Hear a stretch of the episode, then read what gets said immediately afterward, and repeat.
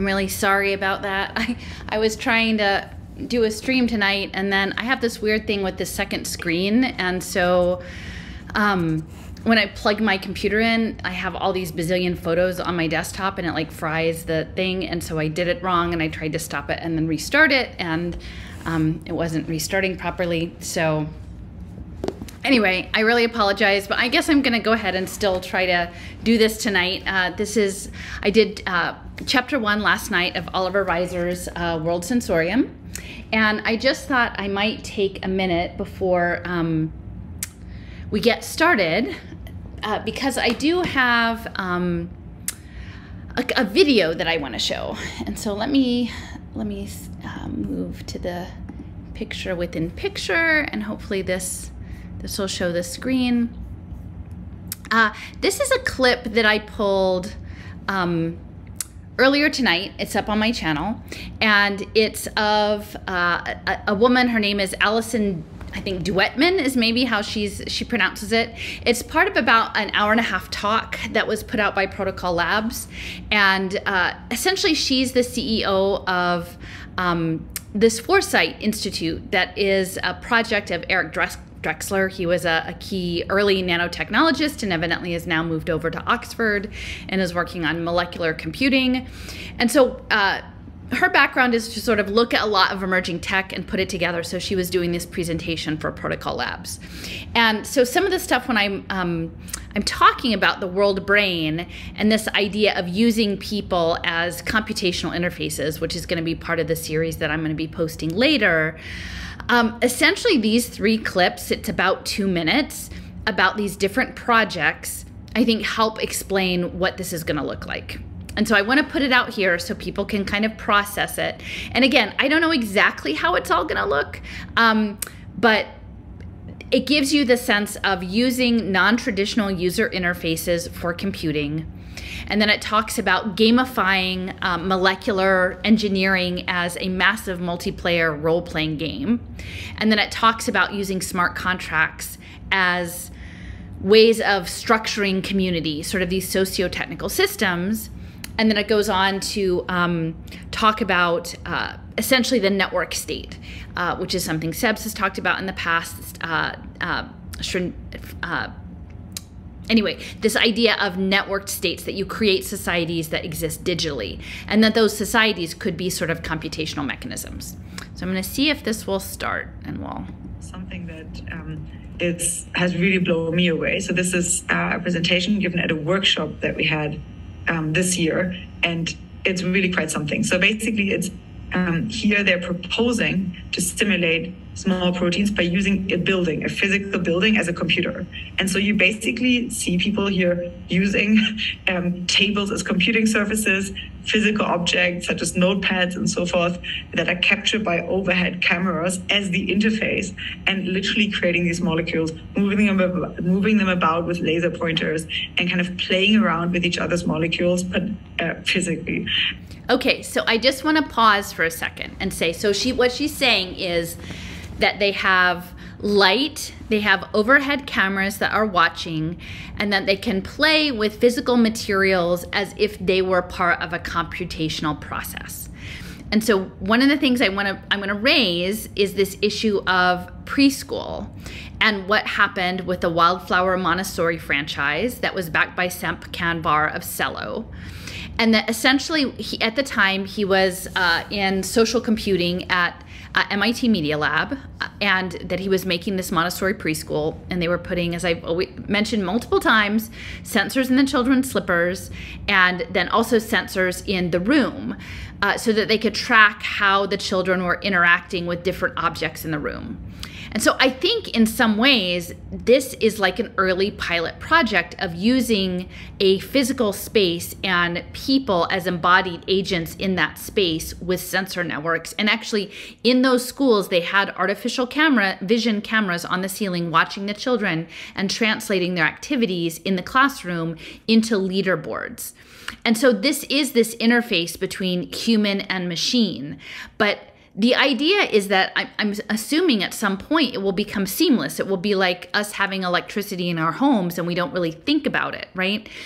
And so this is just a really new way of thinking about computation, and I think it's really important um, to imagine what that means when people are essentially acting on behalf of computational systems. So later they're going to talk a little bit about massive um, multi online role playing games in computation systems. But I, as we finish out looking at this building that is being used, and it's actually in Oakland. Uh, I looked it up. It's uh, Dynamic Land, Bret Victor of Dynamicland, and it's in Oakland. And Oakland is a hotbed for so many of these impact finance, tech, uh, social impact accelerators, and this is also being in Oakland. And, and I think they're going to use it with children. So um, keep that in mind, the Wildflower Montessori.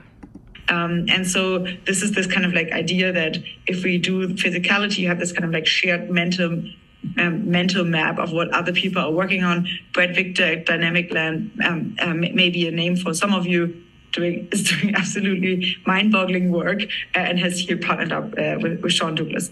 Um, and and you can look at this basically. You can go to the lab and, and try it out. It's, uh, it's it's pretty it's pretty fantastical.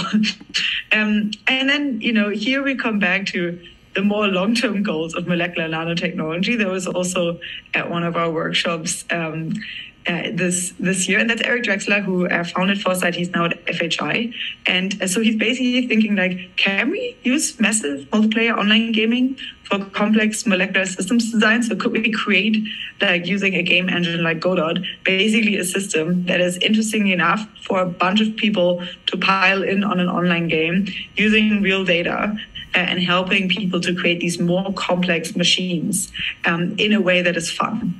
And so he's trying to outsource much of the work that people are currently doing in the lab. Um, and uh, and it's a project that is now uh, under development. And so I really uh, encourage you guys to uh, to stay up. All right. So I just want to pause this for a second uh, and just reiterate that. So, what she's talking about. So, uh, Eric Drexler, uh, he was the one who founded the Foresight Lab. So, she is now the CEO of this organization. He's in Oxford. Uh, it's important to know that both of them are affiliated with um, a concept called effective altruism. And some people may have heard uh, of it in relationship to the FTX scandal and uh, Sam Bankman Fried. And uh, they were part of this effective altruism milieu. Almost seems a bit like a cult, but it's sort of based in Oxford. And it's this philosophy of a scientific charity.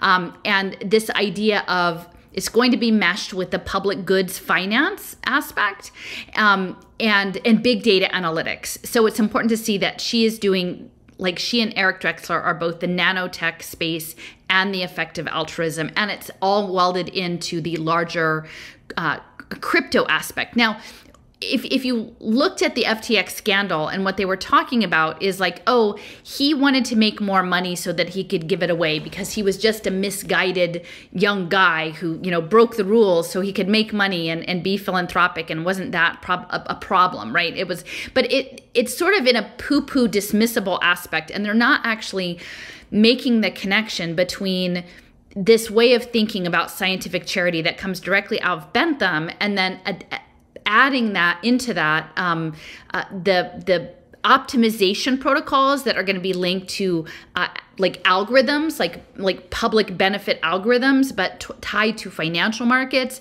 and tied to network sensor systems. And then potentially who knows what they're going to do with nanotechnology later. But it's nothing to be dismissed. It's actually very very significant because the way in which charity is going to be proposed is to manage people through cyber physical systems in the name of a charitable enterprise in the name of public good in the name of cooperation. Only none of us agreed to it and we didn't actually understand what it was. So let me keep going with that. Up to up to speed on what on what on what they're working on.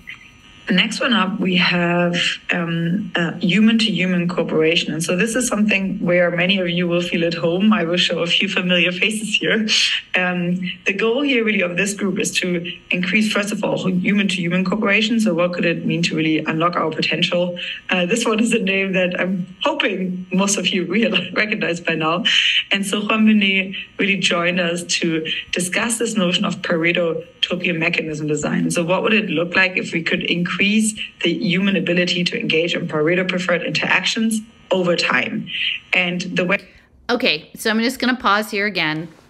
I had to look up what Pareto topianism was, and and that's how I found out about the their their ties to the effective altruism. But it's all mathematical, and it's like a cone of potentiality.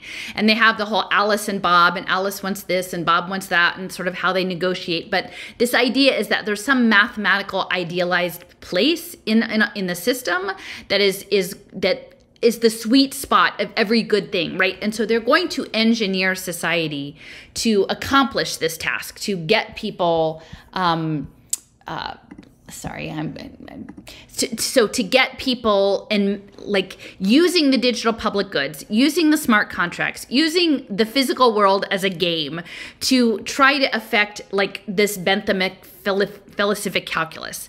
Um, but in that, you can see how th- the mechanisms that they're going to use in the game are the things I've talked about, right? Like contract law, like, and these are going to be smart contracts, um, and that'll they'll she'll get into that later. But this is Juan Benet protocol, so smart contracts, and then the economics of it, right? So this is going to be tokenomics. This is going to be engineered token economies, and the way in which derivative products are in there. So that is the betting, and that's something that I really want to bring out in the the, the the series that I'm going to be pushing out is this idea that in the future everything is going to become a betting market because this this idea in the web3 space in the finance derivative space is that the market is the supreme arbiter of truth right and so everything becomes a commodity everything becomes a bet um, and everyone is betting on the game that is being played in the real world.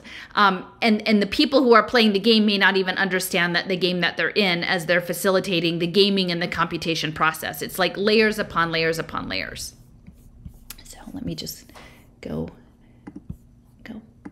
back to this. Okay way we can do that is using software uh, already uh, to reshape really much of the mechanisms that human civilizations run on.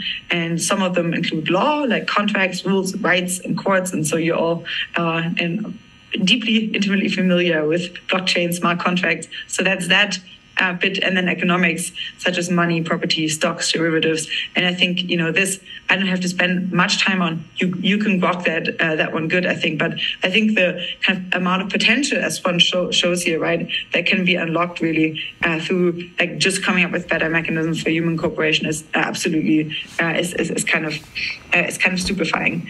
Um, next one in a similar vein here is uh, we have Balaji join us to discuss really the concept of the network state. And so the idea here really is that, um, you know, we already uh, know how to start our own company, we know how to start our own community, we know how to start our own currency, but now soon enough we'll also be able to start really our own uh, sovereignties. Um, and he, you know, came. Okay, so did you hear that? Start our own sovereignties. Now, where have you heard sovereignty around? You know, in the last two or three years, right? And and I've been raising my hand throughout much of this, going, it's not what you think. Self sovereignty is not what you think. It self sovereignty means that you get to be a blockchain commodity. But how much of this sovereign sovereign movement, sovereignty movement, liberty movement, they've been conditioning people with these words for two years to accept that sovereignty, of course, is the desirable condition, is that we be self sovereign as a digital commodity. And then that's going to be flipped. And so, you know, essentially, the, these people who are thinking they're about freedom are really getting under the dome came out with this concept a little while ago and shaped much of the discourse really up to now to the extent that people are already moving into or, or at least like using um, many of the ideas to now prototype what previously were called seasteads um, uh, or were called, were called charter cities. Now you can build Okay, and so I just want to mention about the seasteading that that was a project of Milton Friedman's grandson. I, I, believe his name is Patri Friedman.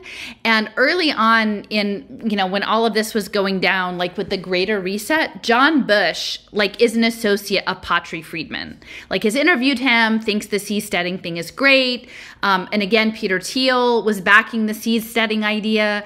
So that once we get to the understanding of complex adaptive systems, they want unique set aside states of exception um, to have these like as Jamie Wheal would call them, ethical cults, right? Like intentional communities that are disparate and, and they might be physical or they might just be simply digital. They may, but that what they are building is a computational architecture, a computational architecture out of life with human machine hybrid consciousnesses that are coming. And this is going to all be sold to us as a positive thing.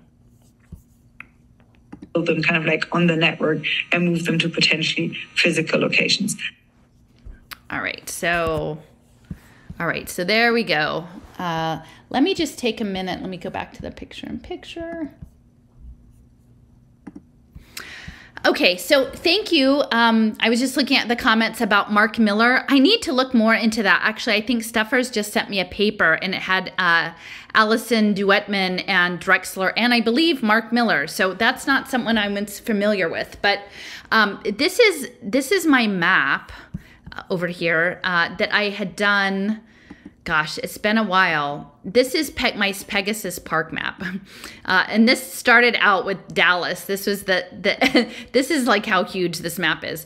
Um, I started out working on this with Lynn uh, around the the Texas Pegasus Park and the way in which.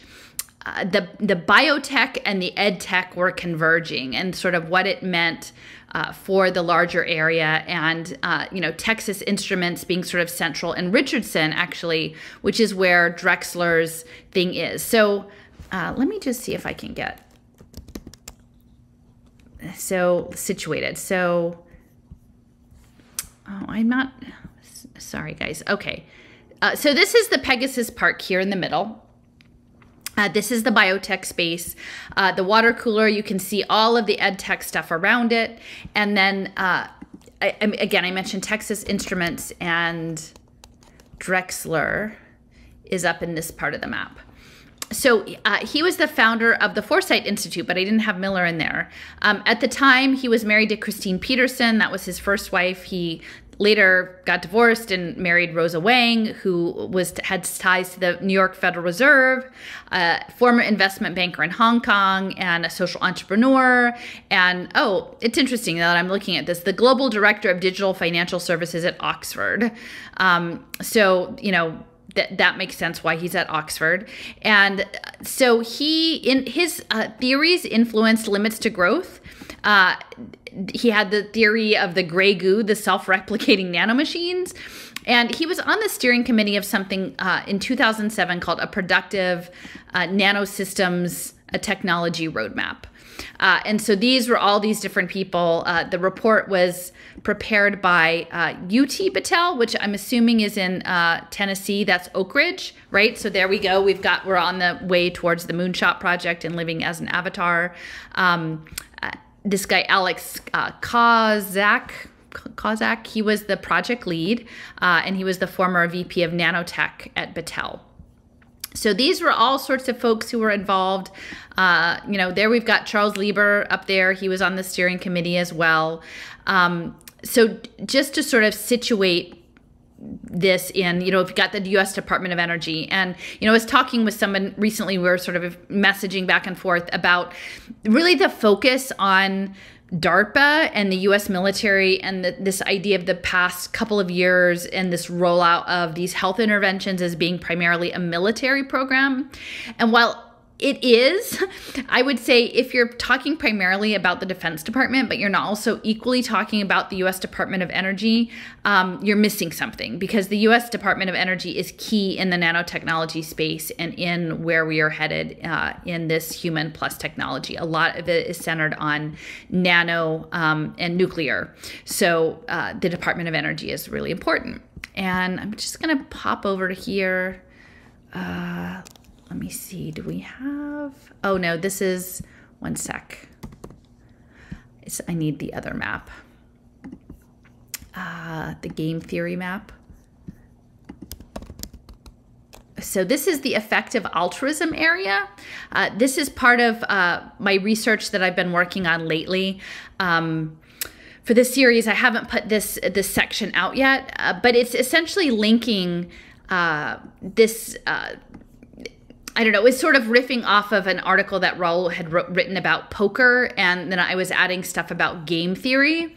And then through this sort of you know windy course uh, both through uh, uh, iovation uh, fraud detection software that led into sort of intel that led into the secret network and enigma protocol uh, and that alameda research lab and uh, was an investor in that and then also this guy uh, Friedberg, I think it is. Yeah, Dan Friedberg. He was a lawyer who was connected with this poker scandal uh, at Ultimate Bet and then became a chief compliance officer over at FTX.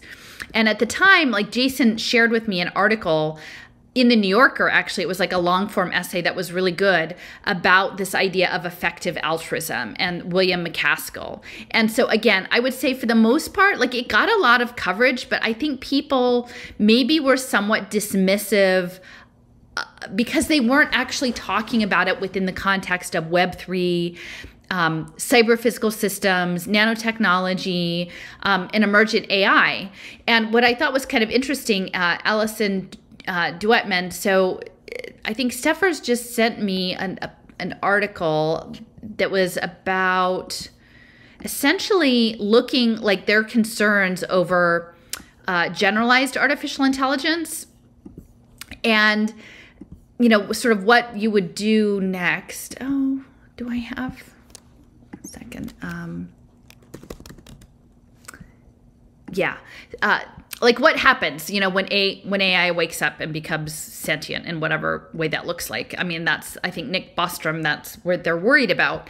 Um, and i thought it was quite interesting because what they were focused on was the idea of the utility function. Like because all of these things proceed towards their utility function towards their programming interest.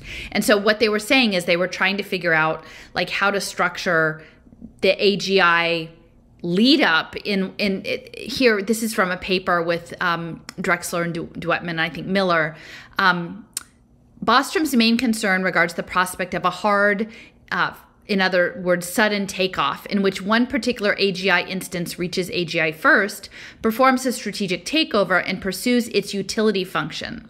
According to Bostrom, the most important strategy that humanity can make can use to make AI safe in that scenario, apart from setting up the initial conditions correctly, is to shape the AI's utility function so that it serves human interests.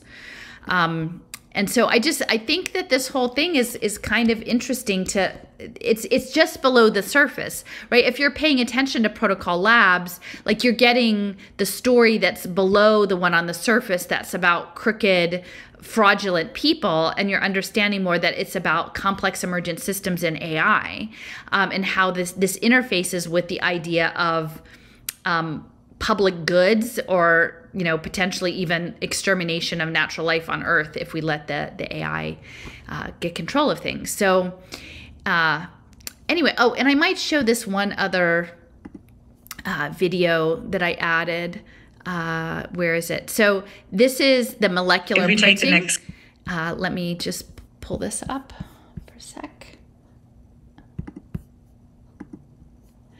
Okay, so this is about the molecular printing, and I, I, think I mentioned it before, but in reading Stealing Fire, there's quite an emphasis on altered states of consciousness and um,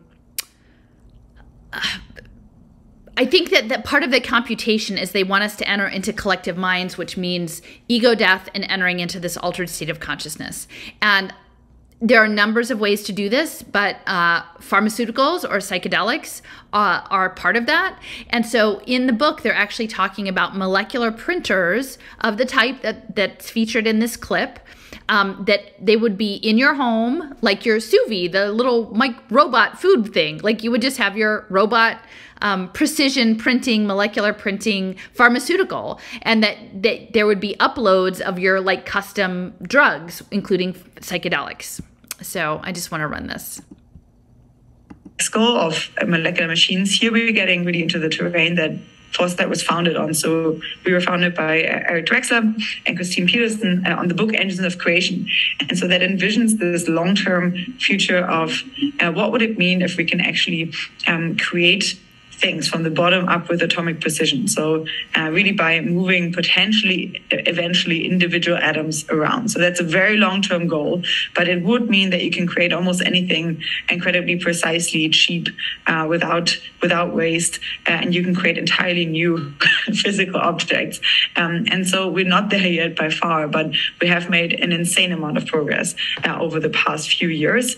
And so, I just want to, you know, briefly give you a quick uh, walkthrough of what's already possible here. And so this will be brief but short and sweet because I think most of the progress really that I was blown away by this year came from that group. And so here we have um, that's coming out of um, David Baker's lab um, at University of Washington. Here it's Alexis Courbet, and he basically asks, uh, "What can can we hallucinate de novo proteins already?" So this is, uh, you know, the um, the uh, the dream tools that many of uh, us have played around with um, uh, for for machine learning, and and what you can potentially do is using similar tools to really as help with protein folding um, on the path to creating atomically precise machines um, using proteins as the individual components. They've published a few incredible papers on this work, um, and yeah, it's it's really pure magic what's coming uh, out of their lab recently, and that is really using kind of state of the art Rosetta tools uh, and others that come from the machine learning uh, community now. Um, this one is a little bit more out there because it involves uh, a physical component too. So that's Lee Cronin at the University of Glasgow, and um, he is uh, basically building a computer. And so it's basically software that can translate the words that a chemist speaks into recipes for molecules that a robot com- computer can then understand and produce. So this is this nano discovery robot. It's a physical device, uh, and it's really linked to kind of like end to end to uh, this tool by which you know um, chemists can like try to communicate with it uh, already a little bit um, like you'd speak to um, you know like a, to, to an assistant uh, basically. And so it's really cool work. Um, uh, it's like still advancing, but maybe one level up. And this is Adam Marblestone, who's I think speaking on Friday, if I'm not correct, or on Thursday to you guys. So get excited. He uh, definitely has his hands in many different individual fields, but here he's kind of taking up this more longer term goal of a molecular 3D printer. And so he's asking what could it look like if we did 3D printing with Lego-like macromolecular building blocks uh, and use self-assembly uh, and motors that are based on DNA or protein origami. And so DNA origami is this new field that was spearheaded by Will Shih and a few others um, at Harvard and other organizations. And he's basically trying to see what would it look like if we take many of the individual components and pieces and put them together that people are already working on. And so this is his concept of molecular additive manufacturing. And so he's really proposing to create a molecular 3D printer um, that uh, can print uh, individual bits with greater and greater precision. So here we're getting much closer to the uh, early goals of molecular nanotechnology, and it's it's really great work. All right. Okay, so let me see. All right, so that's that. Um, now, I will say that you know they've been talking about stuff like this for quite some time and so and you know unless you're someone who's in a lab it's hard to assess how much what they're saying is just fluff and how much of it is true. so I will just sort of give caution like there's a lot being put out about nanotechnology and molecular engineering. Um, but for the average person, it's just hard to know. So, I mean, I would say err on the side of caution. And um, actually, I was just messaging with somebody today. They were talking about like conservation and water in in natural environments, and and they there was somebody who like knew such things, and I said, well, ask them about nanotechnology. Like, what happens when there's nanotechnology in the water cycle? Like, what what is that? Like, are people who are being trained in environmental conservation, um, like authentic, hopefully conservation, you know, water is vital. And if you actually try to Google nanotechnology and water, all you'll come up with is like how wonderful it is. And it's used to clean water and it's fabulous and everything. Like, I it, I had to look really hard to find an article that said like that there was some question about nanotechnology in the water. So it seems like most of our water is going to have nanotechnology in it sooner or later. Um, and no one's. I mean, the fact that we're not even questioning what that means, or there's not even long term studies about what the impacts are of having nanotech in the soil and the water, is very concerning. So. Okay, so I'm going to go ahead and start. So this is uh, we're on chapter two, uh, the mental fetus.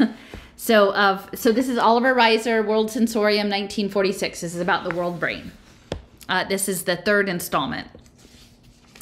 Uh, okay, so chapter two, the mental fetus, uh, planning subjective and objective.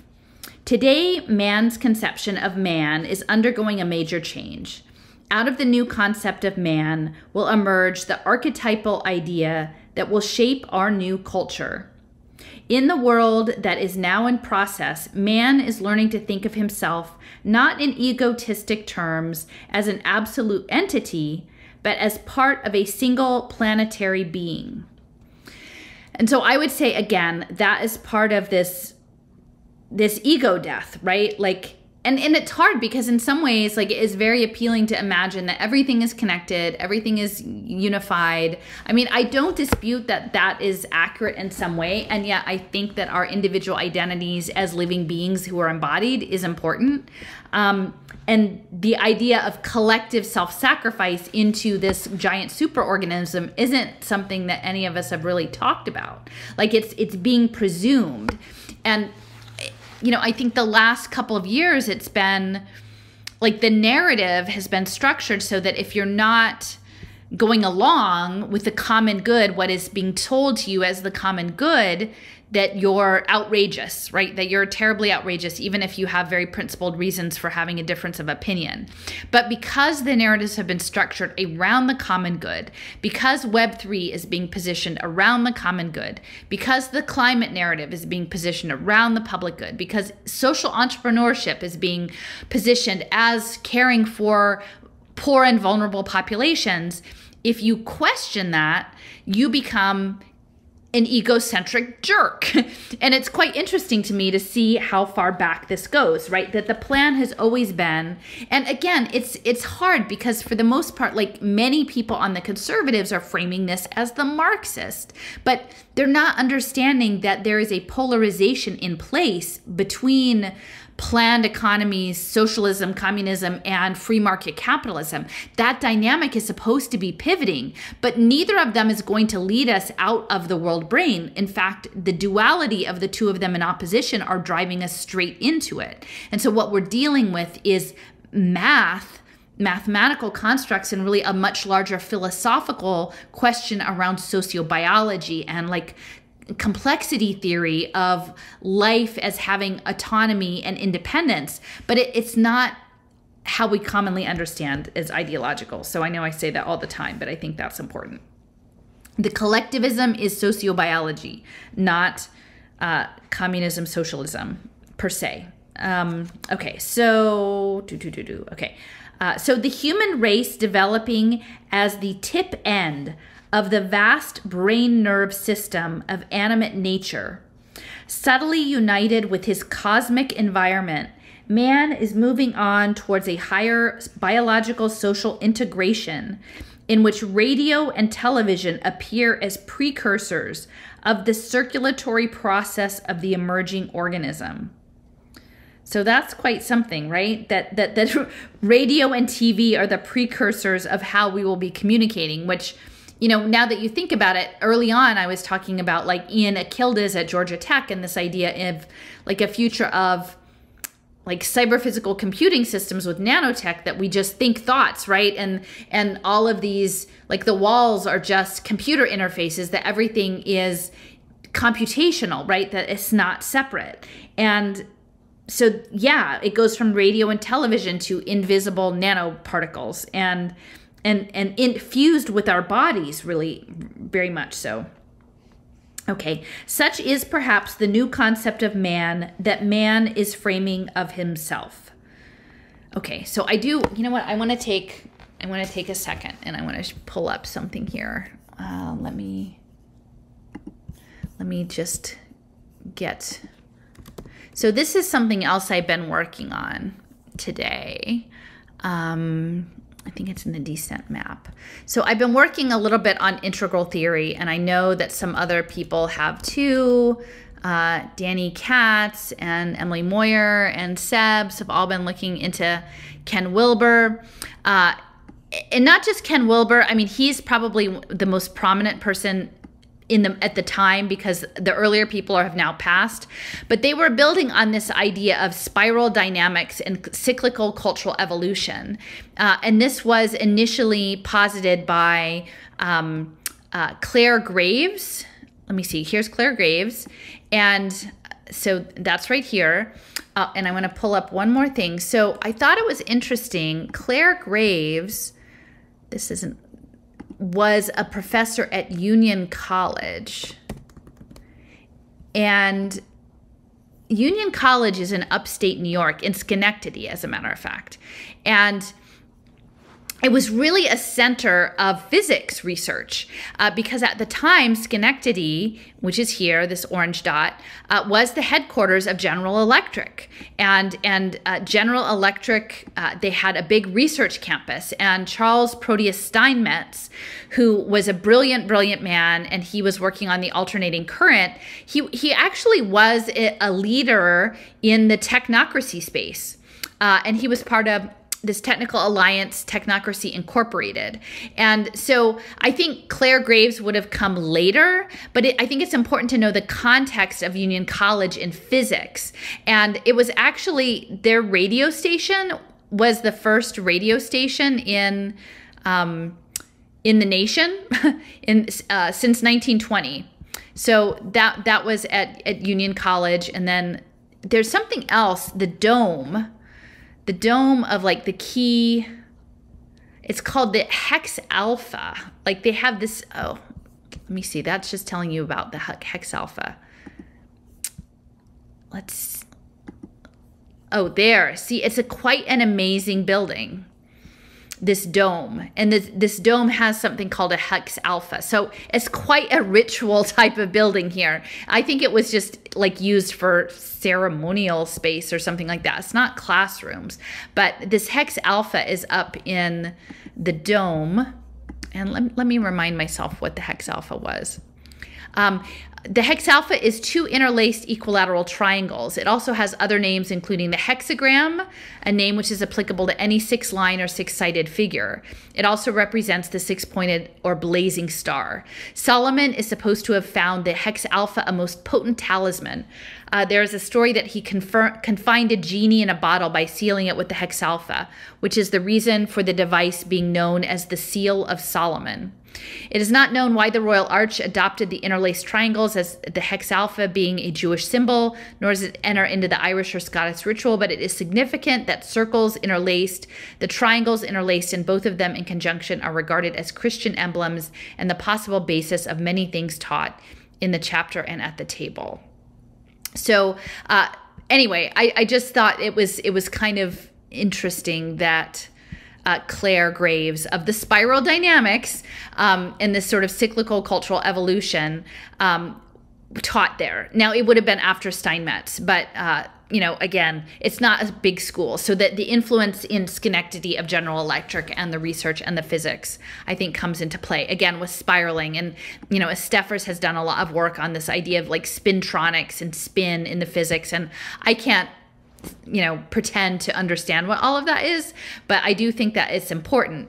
And so you know i guess i, I wanted to bring this up because this this this idea of uh the new concept of man that man is framing of himself. So the conscious evolution piece is really central.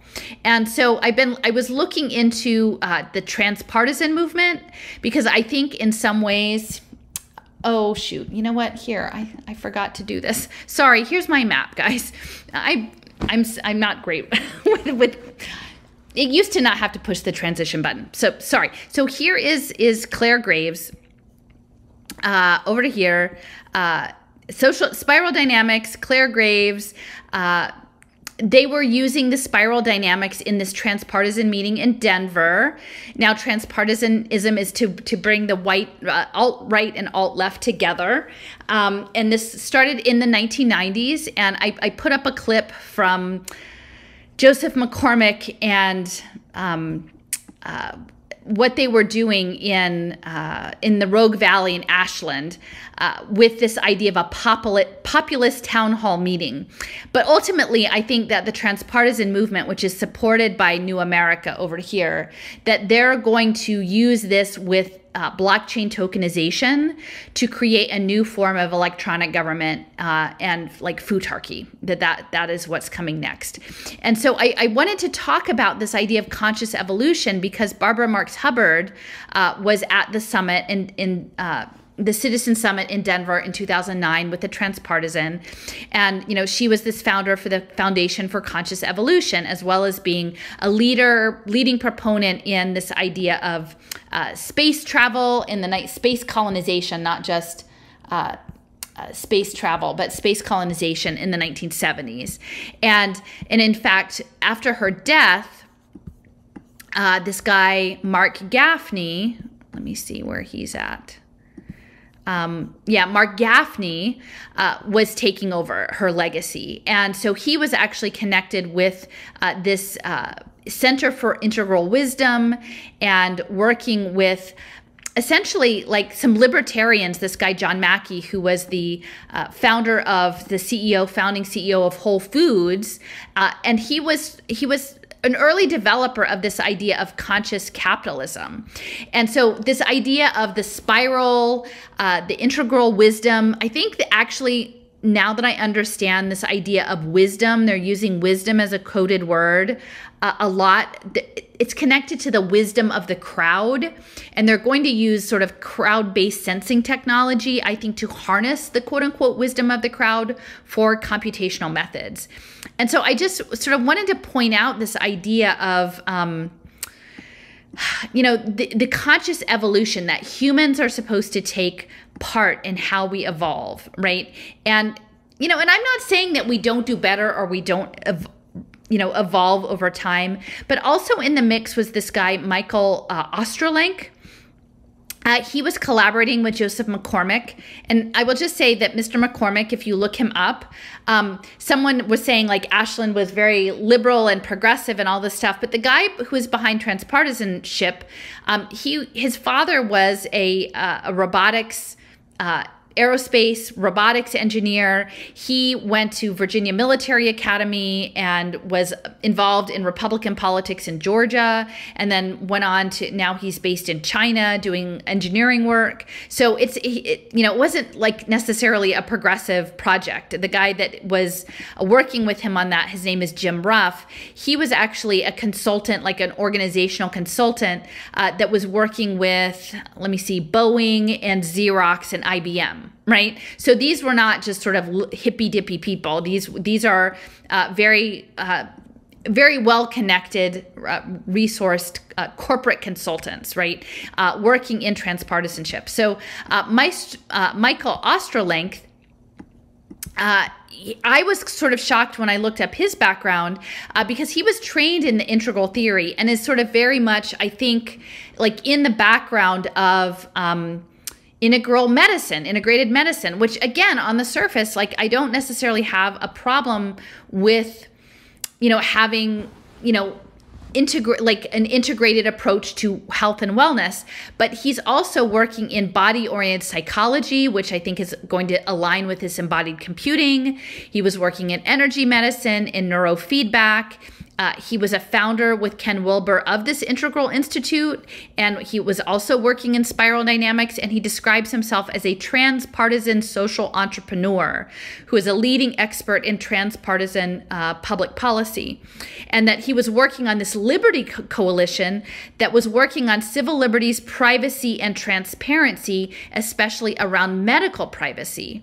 And so, what I'm sort of seeing in this patterning of sort of uh, like a welding of sort of conservative outlooks, but also alternative health outlooks with you know, data privacy is really about you going on blockchain and becoming a digital commodity. The transparency would be about what works value based healthcare, right? And, and this guy, he was also involved in, let's see, the, uh, uh, let's see. So he was working on the transpartisanship with Reuniting America, interested in non ordinary states of consciousness and altered states of consciousness. Uh, and then he was a, a health coach and a optimization coach with SEALFIT, uh, with retired Navy SEALs in this idea of the unbeatable mind and sort of mental fitness training and, and human optimization and, and online psychology training programs. And so, and, and this was back in, you know, 2008 uh, or earlier that, that he was doing this work again in sort of biohacking, right? Um, integral theory and conservative politics and also one on the one side asking for privacy and protections of privacy but then on the other side knowing with blockchain what that's going to mean like with mental health treatment and psychedelics and the other stuff. So it's sort of feeling like you know now that i see where people are going and I, you know, I wasn't coming from the alt health space, and I, I, you know, I'm not much of a joiner, and so this idea of like influencers and products and, you know, cross marketing and and all of these things like i'm just not that. Like i i eat regular food and i don't do a whole lot of all these supplements and other things but i'm seeing increasingly like there are some concerns around some of the products that people who are ostensibly for health and freedom it's going to get complicated. So, um, anyway, I just I want to say that because when when this line is coming through about man uh, the new concept of man that man is framing of himself, I think we have to think of it in terms of uh, the the conscious evolution, the the spiral dynamics, these influencers, these uh, consulting parties of all stripes, conservative and progressive, and then how they feed into these alternative health markets.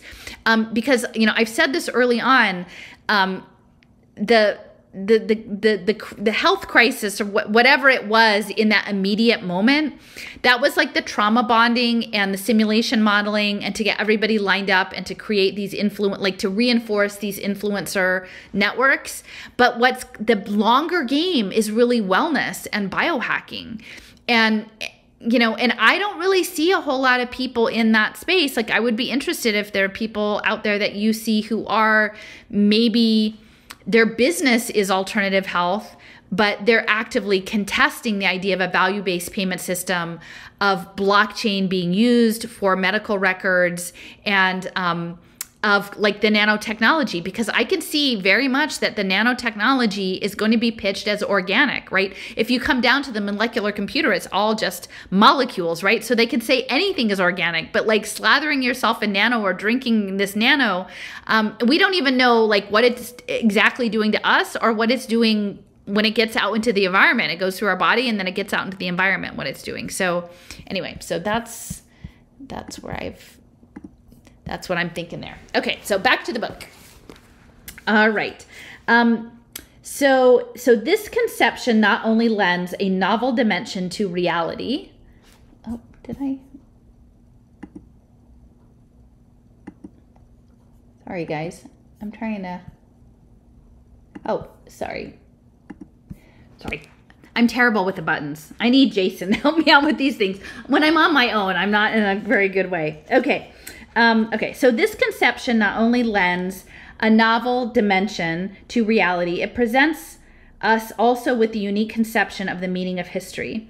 According to the view we have sketched, the meaning of history is to be found in the onward and upward planetary spiral. Let me say that again. Okay. According to the view we have sketched, the meaning of history is to be found in the onward and upward planetary spiral towards the appearance of something completely new in social evolution, the development of a specific organ of civilization for mobilizing our energies and unifying social purposes. Wow. So that pretty much sounds like Protocol Labs, right?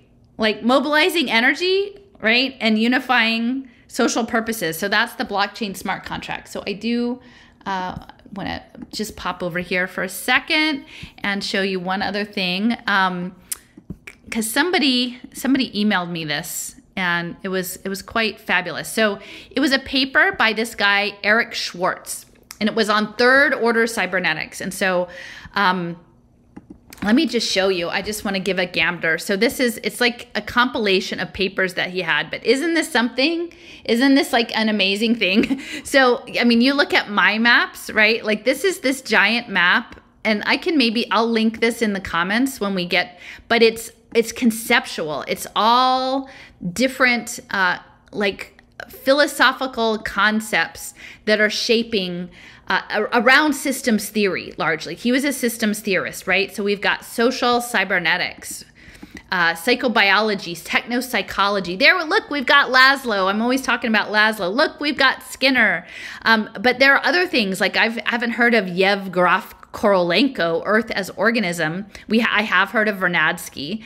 So I, you know, I'm going to put this in because I, I have this saved as a PDF. Um, it's it's going to be page nine, um, but I think it's useful to look around and just see how far back like who here Karl uh, Pribram holographic systems. It's really interesting to look and see like once you start to have a vocabulary of the terms that are used in the concepts look we have Donatella Mellows uh, Meadows she was uh, limits to growth uh, green revolution borlaug all sorts of this like and and having a language for it and being able to sort of hook into who the people were and understanding that this is you know this is 80 70 80 years worth uh, or, or more. I mean some of this stuff goes back really early um, if you go further down they've got aristotle and these other things. But um, definitely in the last 75 to 80 years a lot of this has evolved. So i would say for me, if you want to understand the structure, rather than hanging on every next like white paper that's coming out of the World Economic Forum or every next talk, like familiarize yourself with um, the larger history so that you could like when when you get new information you can situate it right like we've got electromagnetism like these are all of the things that the people who want to steer society who want to steer us towards emergence and towards a new design this is all the stuff that they're doing so um you know, anyway, I, I, found this really wonderful. So thank you to the person who sent me Eric Schwarz. Very interesting. And I'll just include this. So, you know, I just read here about the, um, uh, so the onward and upwards planetary spiral towards the appearance of something completely new, the development of a specific organ of civilization for mobilizing energy and util- unifying social purposes. So, um, this isn't exactly the same as Graves, like he has, but it is a, it is a cycle, and he has, I think, six steps. Uh, Eric Schwarz from Vegetative Life, um, although we love botany so you know it's no no shade on different stages of life but vegetative all the way up. And i would say like so number four is logos coherence logic science and technology uh, merchant states and democracy. So I, I would say they imagine the people who are putting this on are imagining that we are moving out of this phase. The the logos coherence um, phase of democracy right um, and we are moving into gnosis, which is interesting because there's also a DAO uh, named gnosis uh, of consciousness, which is collective self knowledge and a planetary cyborg. Okay. So that's the thing they're talking about. Like th- this is this is understood across many of these people who are working in the social sciences. Um, there is an expectation that we are evolving to, into a planetary cyborg. Um, it's it's not a secret. And then eventually, once we we move on, then I guess the planetary cyborg has it is able to create itself. Um, and I, I think that in some respects, this self creation is is like beyond God, right? Like we become our own gods, I guess, and we're just making stuff up as we go along. Um, but th- this idea of consciousness is the focus of uh, the fifth level, and uh, they're definitely this is a in, my this is a struggle. This is a struggle over a consciousness. So anyway, so I'll go back. So anyway, I hope you thought that was interesting. All right. Um, okay, so the the biological forerunner of this collective organ for receiving from and dispensing to one and all is the central nervous system in individual organisms. just as the cerebral cortex is the vehicle of the master reaction, which regulates the diverse and otherwise conflicting biological reactions. So, if we are to achieve a similar global strategy for mankind, we shall have to evolve a seat of intellectual social dominance, a world brain, to harmonize our multifarious economic potential, uh, sorry, our multifarious economic, political, and cultural activities.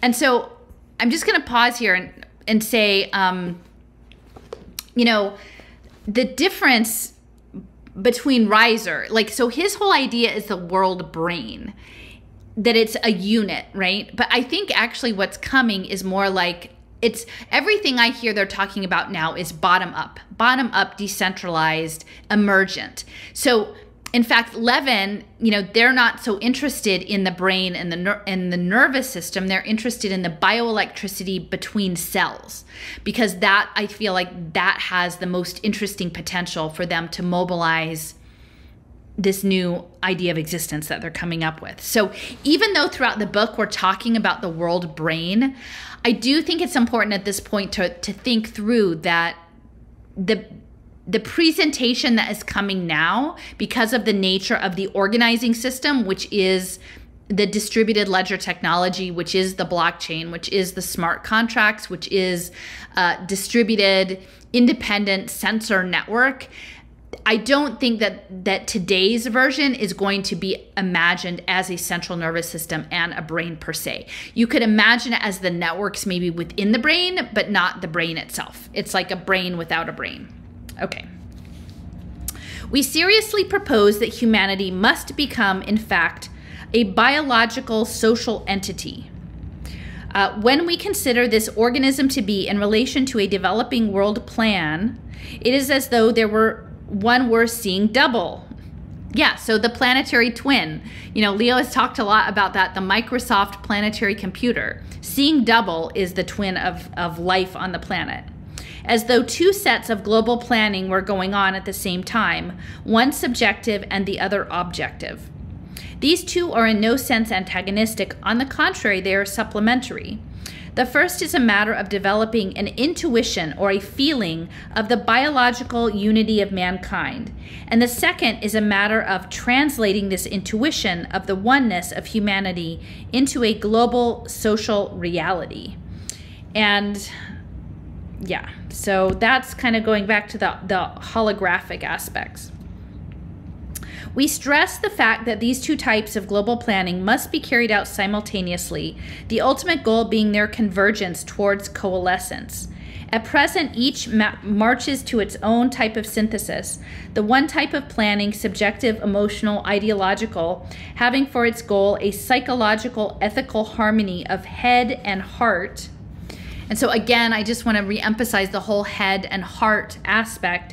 Um, the heart mind synthesis is going back to a lot of this biotech, neurotech, biofeedback stuff that, you know, there's a lot of people in the alt health space pitching this, um, to pitching these wearables as like being good for your health. Uh, the other, the objective planning aiming at the social cultural unity of a global or world civilization. Both types of planning, subjective inner and outer ob- objective outer, must proceed together, step by step and side by side, just as the corticothalamic integrations via the cerebral hemispheres are unified to produce the subjectivity uh, rounded patterns of the head heart synthesis. So the cultural patterns of old fashioned hemispherics, world islands, must be superseded by globalistics of the world brain and its accompanying planetary integrations. And so I, you know, I would say that, you know, within the polarization, like it is accurate, ac- like in some ways, I feel like the, the name globalist, the globalist comes with a lot of baggage. And there is this tension that is being held between nationalism and globalism, right? Now, the metaverse is a global project. And so the, the people who are talking about nationalism as a material reality without taking into account the globalist nature of the metaverse, like if you think that you could be nationalist but still like wade into web3 and that you can incorporate that into your nationalism like i don't think that that's possible and so for me the question is like they want to subsume all of culture into one homogenous computational layer right they're, they're going to say we're all unified and therefore we all just are going to be um, the same and i would say no i mean i well, let me restate that. I think we're not necessarily going to be the same, but we're going to be subject to, to like the same sort of let ideas. I don't know. Like I'm still trying to figure this out because I think that they talk about it like they want us to be the same, but I think for the computation they actually need us to be different. So I'm of two minds about that. I will keep thinking on it. Okay. This idea of a global culture is the biggest single idea in the human mind today. To elaborate such a plan, we must evoke groups of individuals capable of visualizing this new approach to world problems. If they can discover how to work with the best of our scientists, they can then span the gap between the vast, emotionally illuminated, subjective global group and the objective, purposeful, intelligent, and tireless outer world government. The statement that, uh, that sorry, the statement that subjective unification by way of the formulation of a mental fetus can be successful only to the extent that it helps to create and in turn reflects an objective synthesis of social perspectives, places a heavy load on planning, and is therefore necessary to say a few words on the topic of our attitude toward planning. And so, as we get into planning, I think it's important to think about um, what Allison Duettmann just said about the game. Because I think in some ways the planning is going to happen through token engineering, through token tokenomics in electronic government, through smart contracts layers, but they want it to be like a game. Like I think they because that's also part of the state of flow that they want. They want everybody to have the state of flow. And so I think that this is when Michael Crow and he talks about hanging out with Bill Gates and coming up with the idea that your your education will be an ongoing game scenario, ongoing quests. It's this thing that is coming through that they want planning, but they don't want it to be too difficult. They just want you to sort of fall into it and play the game and stay in the zone and not think about it too much. So I think the planning is going to be the melding of the smart contract into the built environment, into the computations, just like the clip that I was showing earlier. Okay, so the stop man movement. stop man, okay. These days we hear a great deal about planning. There are literally hundreds of plans, big plans and little plans, political plans and economic plans, and so on. A survey of these proposals for the shaping of the future leaves one with the impression that many of these well intentioned advocates of Reconstruction are really thinking in terms of outmoded forms of thought. And this again calls attention to the fact that our first reform should be in the underlying mental habits which guide the forms of thinking about any of our social problems. And so, yeah, so they're saying first we have to redo how our brains work. And this builds on the last chapter we were talking about yesterday about language. They kind of wanted to do a brain wiping and just like get rid of language and like use pictures. Use radio, use television, use virtual reality, get rid of language. Now, I do agree with them that language does structure how you think, but then like we're allowed to have a culture, right? Like people are allowed to think with different frameworks. And so, like, we don't want to just all be a tabula rasa and and subject to the math, math mathematics. But here they're talking about um, outmoded forms of thought and sort of mental hygiene, right? Un- getting rid of your underlying mental habits. And so, I think, like, we have to understand the big push behind. Uh, the primacy of mental health interventions and trauma as being part of this plan to reboot what is normal, right? The new normal, reboot our, our, our understanding of how society works, and that that's going to be happening through the mental health system and through the social welfare system. And then there will be metrics attached to that for the impact finance space. So after studying some of the after studying some of the plans put out, it begins to appear that many so called reformers have entered into a kind of unconscious conspiracy against man what someone has already called a stop man movement. What many of these planners are really telling us is that you are free to propose any and all sorts of plans for reconstructing the world. Uh, parentheses, provided these plans don't challenge the existing structures of society or modify in any fundamental way the prevailing business, educational, political, or other vested interests. To be specific, one is especially depressed by the lack of creative imagination shown by educators in their attitude toward needed reforms in the field of education. And again, the reforms for education are going to be the learning economy, right? Like the new form of education is post literate, post language, engage with digital media and respond so that the machine can learn us. And that's the learning economy. And then we will be given credits like through our brainwave headbands. Now, if it is true, as one critic uh, of our present intellectual leadership has asserted, that the contemporary liberal feels fragmentary and isolated in an alien and inscrutable universe, we face a gloomy future. What then we may expect from the less progressive individuals who do not pretend to be the thinkers of our society? Where then are we to find the leadership if the scientific humanists are willing to try their hands at it, should they not at least be free from the charge of impractical idealism? Whatever one may say about the planetary socialism, it cannot be sus- supposed that these dreamers of the future are lacking in confidence. But their optimism about the battle of man is a rational optimism, they believe. With their cheery, here comes tomorrow, they strike a much needed note of hope they light a candle of courage which may help dispel some of the dismay and confusion of the modern scene. But the scientific humanism calls for daring execution as well as noble thinking, for it holds to the proposition that, for a long time to come, the human race is going to be confronted by problems such as no age or race of men has ever faced before. And you know, that's the trope, right? Every every generation is faced by insurmountable problems, and yet we always seem to sort of still come through them. Uh, okay, so instead of returning to our old way of thinking and of doing things, we must now enter upon an even more heroic era of mental reorganization and social readjustment. Our job now is to bring into play those morphogenetic forces which can guide the embryology of the future organism to be. Wow. Okay.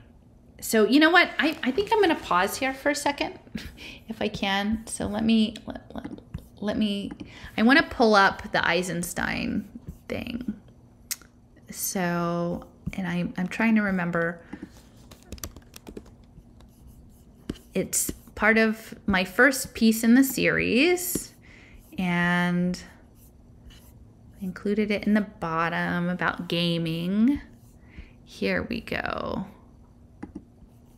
One of the things we both. All right.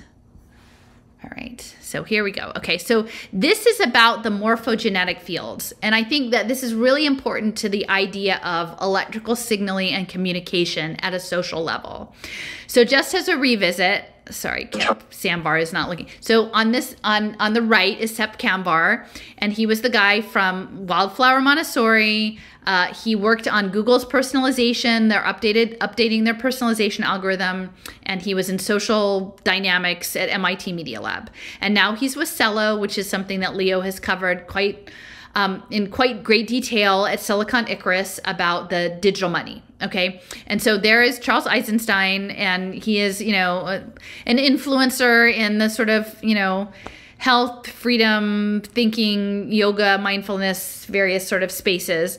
And he's a Yale graduate, and they're they're talking about uh, they're going to talk about the morphic field. And so I think this is really important to keep in mind as we we think about how this brain is going to be organized talked about is um, this idea um, that was put forth by Walter Wink, which uh, who's a, a, philosopher and theologian, and he said, you know, like the founding myth of our um, of, of really like the last 2000 years is this myth of or a founding myth of these last 2000 years is the myth of redemptive violence. And the example that he uses is popeye. And he says you know in every episode of Popeye, basically Bluto um, uh, tries to abduct Olive Oyl. Um, Popeye finds out, starts fighting Bluto. Um, at a certain point, he's getting beaten badly. He eats his spinach. Um, he gets strong and he beats up uh, Bluto and uh, saves Olive Oyl. Good prevails over evil. Um, now, the downside to and that myth is persistent everywhere, like movie lines, uh, the way that we think about things like the war on poverty or the war on drugs or so on. Um, but the, basically, kind of the what it misses is nobody. Two things. One is nobody ever learns anything. I mean, Bluto never learns that it's not good to abduct Olive Oyl, and Popeye never learns to eat his spinach before. Uh, uh, before getting into a fight instead of in the middle. Um, and it also reifies um, the morphic field from which the first thing came from. The uh, like basically kind of um, the, the fight against X, like means and ends are the same, and so like fighting against whatever it is often leads to a world with more fight. Um, and so you've talked about um, an alternative, uh, morphic resonance, which I'd love to kind of close off by hearing your kind of quick thoughts on morphic resonance. Yeah. So, yeah, so I, I, discussed the myth of redemptive violence at length in an essay called Building a Peace Narrative. And I referred to Walter Wink's work in that. Uh, and, and, you know, identified, and this has been a theme in my work for a long time, the basic formula for change making that we kind of take for granted in this society, which is you you identify a bad guy and then you defeat the bad guy by force. You can see this in US foreign policy. You can see this in a lot of the political discourse today. You can see this in health policy. You know, what's the bad guy? What's the pathogen? What's the bad thing in myself? You see it in spirituality, even like this war, this war mentality. And th- there's a lot of problems with it one of which is that um, you never ask, why is the bad guy bad? Or what are the conditions that allow the bad guy to be so powerful? And in the economic sphere, you could ask, as you mentioned before, like, why are certain people seemingly so greedy? Like, what is the system that creates the apparent psychopaths that run a lot of corporations. Are they really psychopaths or are they merely in a certain position in that game of musical chairs that sets them up to act like that? If you are always out about, okay, we're going to solve the problem by tearing down those bad guys, tearing down those awful people, those greedy people, those bankers, you know, those this, that, and the other thing, you're never going to look at the system. You're never going to, and sometimes maybe you do have to fight Bluto. But if that's all you do, you're in endless war. So the principle of morphic resonance is one of the alternatives to solving problems through just through overcoming something by force. Uh, and the paradigm of overcoming by force, it's it's not only in our politics and and and uh, Hollywood movies and stuff, it's also like at the core of what we understand to be technology, where you're moving masses around by exerting forces on them. And progress in technology means more and more accurately doing that with more and more force. That's called progress. And it hits the same kind of glass ceiling that we talked about earlier. Like there are certain things you can do incredibly well that way, and there are certain areas that we are seeing in our society now where that way of engaging the world fails. It All right, so I'm going to just let me, let me do this. For,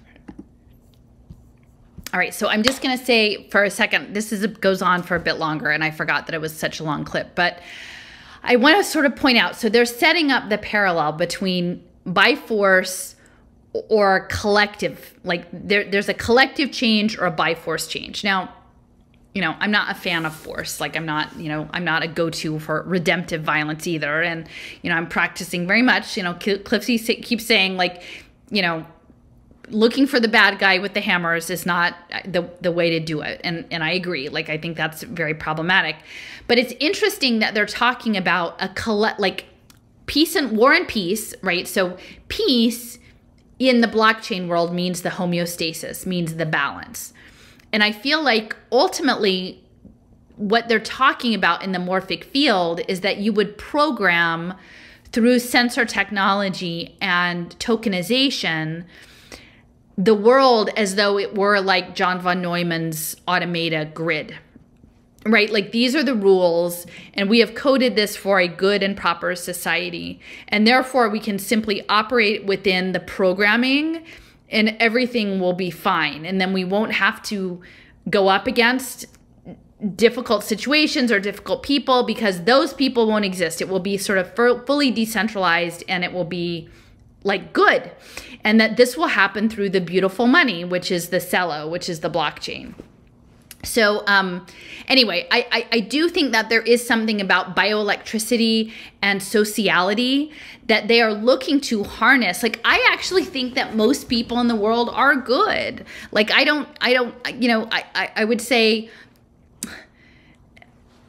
and, and maybe we do need some sort of self-reflection on our social conditions that have led us to have this amount of like wealth inequality or spend this much money on defense contracting or crazy amounts of chemicals and things that we don't need. Like there must be some reinforcement. And that's when i when i do say that this is emergent and distributed like there must be some sort of reinforcements out there that do that, but I don't think we need to code it into a blockchain. I don't need, think we need to turn it into some sort of invisible, programmable, live action role play game in the world itself. Like that's not the way it should be done because who in the world would even be coding that, right? Um, like I, I, I resist the cybernetic tokenization of everything. So um, anyway, I'm just gonna let me see how I escape. Oh. I guess it's It doesn't produce. Sorry, it's not letting me get out of here. Okay, there. Um, all right, so, all right, I'm just gonna go back to the regular camera. All right, so thanks for bearing with me on that. Oh, wait a minute. I didn't mean to cancel. Sorry. Okay. So I'm still here. All right. Uh, so back to the book. All right. Where was I? Okay. Uh, mental reorganization and social readjustment and the morphogenetic field. So again, I think that actually really does speak well to the Kamvar Eisenstein clip about the the re- social readjustment and how they might imagine it's happening now. They're not coming right out and saying like we have the tool that's going to help fix this um, so that we don't need redemptive violence anymore. We'll all just be coded uh, to be polite and peaceful. Um, i think that there must be some other way to do it that doesn't involve blockchain. So i'm still sticking with that. Uh, so in uh, in words, this is not difficult to phrase, but in actual accomplishment, this will be anything but easy. The condition of the world is such that only a theory, a mental fetus, adequate to the needs of the modern world can guide the formative process for the enormous job of development that lies ahead. Somehow we must learn how to weave an entire pattern of novel formulations or concepts into the existing body of our changing social structure visualize the framework of the emergent world federation, and then bring into being the as yet non existent organism to be. The project we have outlined is indeed an ambitious one. Our undertaking involves the proposed demonstration that the next big development in the economic political evolution of our rapidly integrating world civilization, integrating, at least through technological media, is the fabrication of a world brain to serve as the vehicle of a coming planetary culture. There are already signs indicating that this necessity for a thoroughgoing reorientation is being recognized. Let us glance at several such omens. And so I will say, like, integrating, integrating, integrating. Like, there's like lots and lots of stuff related to, like, you know, this, all of this integral theory. like, I feel like, you know, and, and I'll just sort of say it again, like, with this with this bit here um, you know the center for integral wisdom. It, i think the integration now they're talking about that we need to sort of just integrate our better selves and be like again the human potential movement right? Like this optimization. But i like I mean, do I think that Ken Wilber knows about the the Oliver Reiser? Like I I don't think so, but there there is the underlying current of optimization in this that is central to the cybernetics. So again, just just thinking that the um the integral integration is part of the emergence convergence. Um, okay.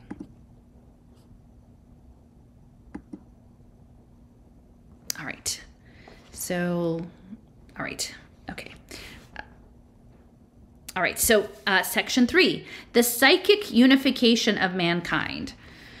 All right. Because this, this is something like this is part of the collective, the, yeah, the collective. Okay, one of the hopeful signs in the world is the increasing recognition that the ailments of our civilization are not the consequence of a military crisis which was suddenly thrust upon us by our enemies who attacked us. Through the pers- through, the perspective of time, we see now that the crisis in our culture has been coming to a head over a considerable period of time. And still, the various nations of the world face many of the major problems that have plagued the modern world for decades. It is clear that the period of intellectual social reconstruction is by no means an, at an end. Aside from that, it is noteworthy that many of us also realize that one of the depressing shortcomings of our world has been the forces of separation, which set up barriers between men, uh, have all too frequently been stronger than the forces of attraction that harmonize and unite. It is now clear that one of the defects of our civilization has been the ever present tendency towards what Professor A.N. Whitehead calls bifurcations. For example, the splitting of a theory and a practice. Uh, the separation of the world of facts, as studied by the scientists, and the world of values, as projected by moralists, preachers, social reformers, politicians, and the like. Science and morality, labor and leisure, culture and politics, thought and action, man and nature, mechanism and purpose, these are some of the dualities generated by our culture. This cultural atomism corresponds closely to the splitting of intellect and emotion, reason and feeling by traditional elementistic psychology, and has provided the prototype for the educational atomization of a curriculum which first departmentalizes human interests and activities and then teaches subjects as independent entities. It is not surprising that with such piecemeal analysis, we end up educationally with confusion through lack of integration, while socially, we are left with what someone has called a cultural schizophrenia, in which those who have the knowledge don't have the power, and those who have the power don't have the knowledge. Our leaders, I mean the intellectuals and not the politicians, map out in theory the course which our changing civilization should take. But these intellectuals have not been able to tap the emotional reserves of human nature. In society, the liberals have been unable to dramatize the program of democracy. Indeed, they have sometimes despised those very areas of human nature, our emotional reservoirs, which dictators, with their monopolistic control of the instruments of propaganda, have been able to release so effectively and employ in such socially harmful ways. One aim of the program of scientific humanism is to find out how to make society sane. how to make society sane through an understanding of science and how to make science humane by catching it up in a broader extra scientific movement towards a more inclusive whole, a world federation or a universal community, the creation of which can only be achieved as we succeed in fusing intelligence and emotion, or logic and love, as Mary Everest Boole visioned it. Such a unification of scientific, religious, and social motivations will help us overcome the present detrimental dualism in our society of a sterile intellectualism and an irrational emotionalism. But, we repeat, only a world picture painted afresh by the hand of the artist scientist, freeing man from slavery to theoretical materialism, as well as an industrial me- mechanism, can in this generation inspire us to strive anew towards the assimilation of logic and love united in the control of human life. Okay, so logic and love in the control of human life. All right. The elements of this planetary synthesis are already in existence. Well, you know what? I do want to. I'm gonna. I'm gonna do one more thing here. So, uh, Steffers, uh, she shared with me a paper. So I'm just to pull over. This is so the the Integral Institute was Ken Wilber, and and for me, it's quite interesting that he's based in Denver. So, so this is him over here. So Ken Wilber is in Denver. Uh, he created the Integral Institute, and then there was a spin-off that so Integral Institute was, I guess, a nonprofit, and the Integral Life is a for-profit enterprise to promote the ideals, the ideas of integration. And the guy who uh, is leading that, his name is Rob Smith, and I'm just going to pull up his uh, some images from his LinkedIn because I think they're pretty interesting. Um, so, wait a minute, I should start from the bottom up. Okay, so at like pretty much right out of school, like within three or four years, he became the co founder of Nevada Nano. So this is 2003 2004, which is really early, and it says that he that Nevada Nano uh, manufactures micro electromechanical systems or MEMS, uh, sensor modules for commercial and government applications, and that they have a patented sensor technology uh, that was supported by DARPA, uh, specifically for Internet of Things gas sensing and uh, and that he was the director of this Nevada Ventures Nanoscience program at the University of Nevada, Reno, uh, and they were working on weapons sensors uh, for the world's best new defense technology. So right out of the gate, he's starting with nanotechnology, and then. Uh, he was in charge of something called Alere Medical, which he describes as the largest disease management company in the world uh, and then sort of became the CEO of the Integral Institute. Uh, again, working on new models of corporate governance and world governance with United Nations, emerging monetary regimes, and new religious interpretive systems and performing arts. So he definitely seems like the kind of guy who would, like Oliver Reiser, would be interested in. Uh, had in mind maybe and then he he went on to uh, be part of this vertical Development Academy, which was an uh, an assessment uh, essentially for world leaders based on the maturity profile. And he had something called the Chrysalis, the world's transformational learning program, a digital coach in your pocket to build behavioral micro skills. And uh, and then most recently is working like again for Integral Life but he was a partner in something called Echelon Scientific that's early stage semiconductors and um, complex chips for defense, biomedical, MEMS, and quantum computing. Um, so this is the kind of guy who's connected to um, to the integral stuff, right? It's not just like oh, like you know whatever. But uh, Steffers did share with me that there was a this is an article in Integral Life uh, where he's actually do uh, Rob Smith is doing an interview with Ben Goertzel, and the, the interview is titled "Loving AIs: Bringing Unconditional Love to Artificial General Intelligence." And so, when they're talking about love and logic, I mean, this is the example of it, right? Like they're already imagining that somehow they're going to imbue love into Sophia the humanoid robot or, or what have you. I mean, this is a conversation that they were having. This article is from 2017, so it's not even that recent.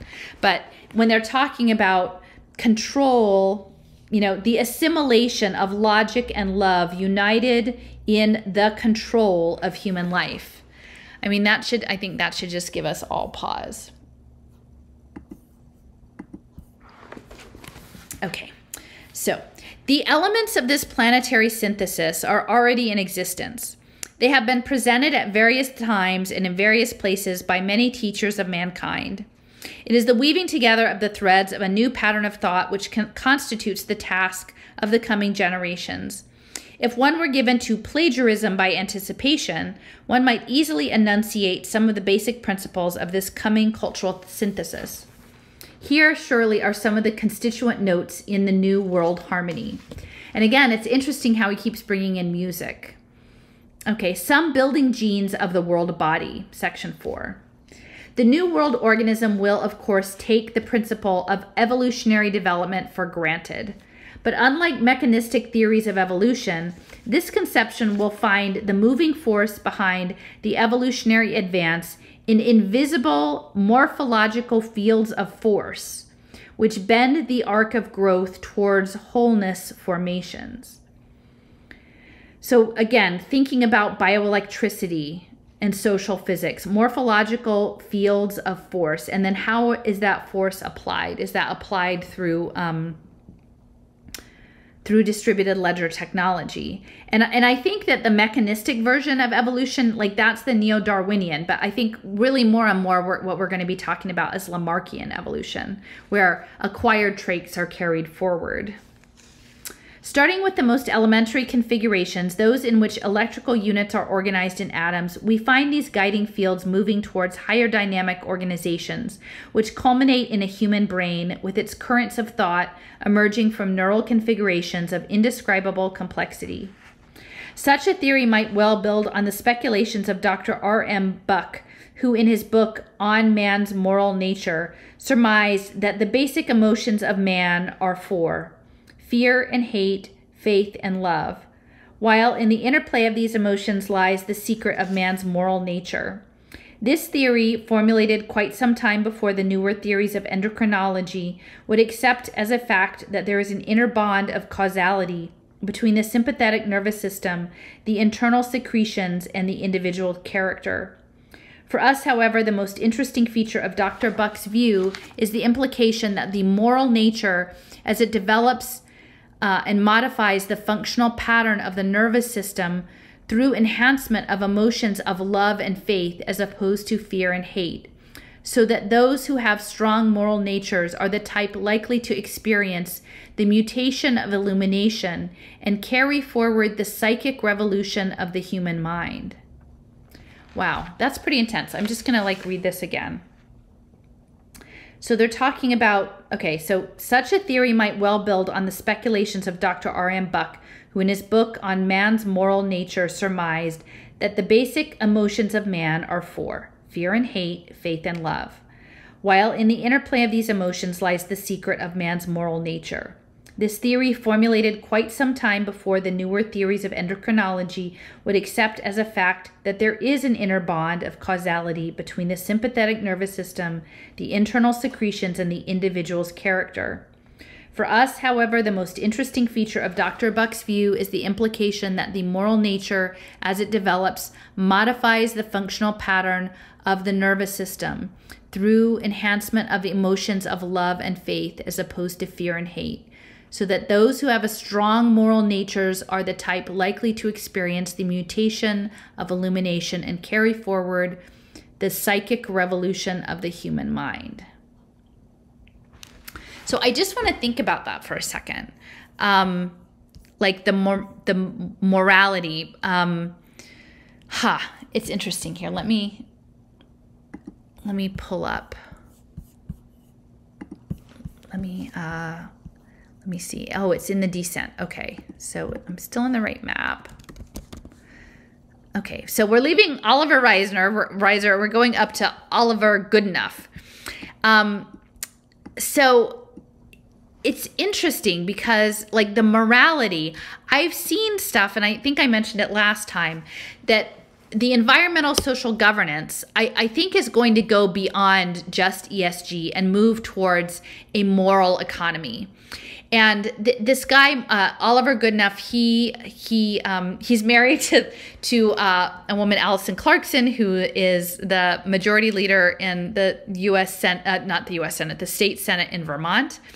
Uh, he was a, a, a lawyer. I believe that he actually got his uh, degree at Penn, his JD at Penn, um, and he might have been in entertainment law, uh, but he is like a major advocate of this idea of the moral market.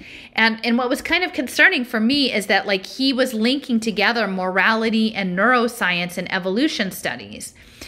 Which I had never seen those things put together before until I just read this. Like I literally just read this. It's kind of interesting. And so his um so and they were part of the law lab. And again the law lab so this his co-director of the law lab was john clippinger uh, who worked with sandy pentland over at the mit media lab. And this open mustard seed platform is uh, early digital identity an early digital identity from 2013 format with this thing called the trusted compute cell. So sandy pentland is all about social dynamics. John clippinger is sort of putting together web3 tokenization He's working with uh, Goodenough at this law lab at the Berkman Klein Center for the Internet of Harvard that was pretty much funded by the Kauffman Foundation, and the Kauffman Foundation is behind the human capital impact finance market. And you know, and he is bringing together this idea of the neuroscience and morality and evolution as part of a moral markets. And let me see if that actually I'm just going to show this is a book that he was a part of, the, the, the critical roles of value in the economy. And so what I'm hearing Reiser saying is that he, he literally imagines that the way in which our nervous system is managed that people who fit what is understood as a moral character now like that's questionable how you would qualify that because i think many you know, it's not always clear what's moral and what's immoral given the last couple of years, but that somehow the people that are more moral or following those rules will be more inclined psychically to be part of this unitary consciousness. And so, in that respect, whether or not you believe that you can come up with just one program of what morality looks like, this idea of wedding it into the economy is really important let me see if I can find. So, yeah, so this is the other thing. This guy, Robert Hartman. So I haven't really written up Robert Hartman yet, but he actually he was connected to the Foundation for Integrated Education.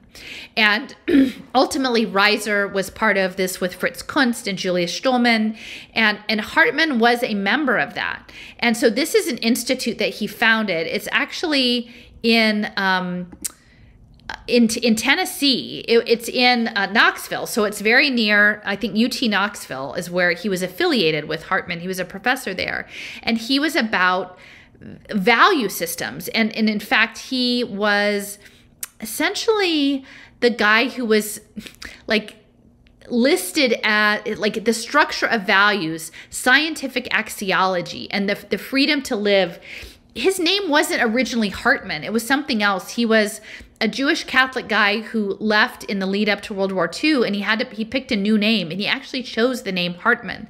And again, Hart, it's H A R T, but he picked that name, and he's known as the father of profit sharing and the 401k. And so this idea of harnessing markets into um, into a morality, right? Harnessing the financial markets harnessing this idea that you will have money to live after you retire your 401k into a market that's linked to morality like it never would have occurred to me before that um, it was going to be linked to psychical aspects. Like that's um, that's just really interesting to me. Um, and and you know i do remember value theory. So it is uh, let's see one of the two living authorities on value theory. Uh, and he created this, this institute for applied axiology, uh, which is about applying values and, and value systems and morality. It's not value as in money, it's value as in being a moral person, the knowledge of good, being a good person. Um, so it's it's kind of blowing my mind right now just to sort of imagine um, that like Hartman and the value theory and the 401k and the profit sharing could be linked into like a larger psychical program. Although, you know, we shouldn't be totally shocked by that because, um, you know, Kunz, you know, with the theosophy and stuff, like psychical research was really central to all of this. Um, but yeah, interesting. Robert Hartman. Okay. So so, in this matter, we establish contact with the contemporary thesis of Julian Huxley that the channel of evolution is now through man, and in man through the further development of supra physical faculties. And so that's again that we're going back to protocol labs, right? They want to give us superpowers. Everybody, everybody superpowers. Um, so, this line of speculation lends support to the view that an individual may be able to refine his own physical organism to the point of gaining a new freedom. This theory of self evolutionary development towards a freedom which results from the individual, quote, taking thought, thereby bringing new patterns of electrical action currents into existence, poses some interesting questions. Now, again, that's getting back to the bioelectricity, right? Can an individual deliberately, by taking thought, coerce the evolution of his own nervous system towards the elaboration of some more readily responsive cells? Can a man's mind create through these fields of influence levels or types of brain cells with their own substance and thereby set in motion approximations in the outer world of that underlying self generated pattern? Could the collective minds of human individuals create a new society, mold their own collective future, and bring us into being counterparts of the inner worlds uh, of all of us? Wow. So so that's about focus. And, you know, the folks at Foundation for Integrated Education, way back, they were very much interested. You know, again, Kunz was a theosophist. He started off in Adyar. So they were very focused on India and uh, meditation and meditative practice. And uh, if you don't mind, I'm going to uh, pop back over to the Pegasus Park. Um, and just again touch on think about all of the health people who are selling selling everybody on wearables right? Like biofeedback devices. So you know the brain training it's the neurofeedback right? It's the eegs uh, it's the HeartMath institute um, all of that stuff that's coming and the wearables.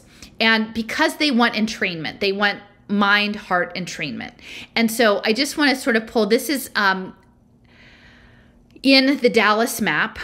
Um, Capital One has, I, I, don't know if it's their headquarters, but they're, they're a major office in Plano, uh, north of Dallas. Uh, Capital One, George Overholser here, he was one of the key people in setting up Impact Finance early on through the um, Nonprofit Finance Fund and later Third Sector Capital Partners. Uh, in North Dallas, they had a summer camp uh, called uh, Math Corps.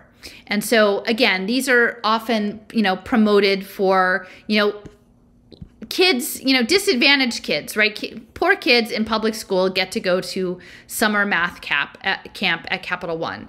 Now, Capital One in Plano is doing a whole lot of AI, and you know, I'll just point out that a lot of these are, you know, children of color, and and they've got here you can see these brainwave headbands on them.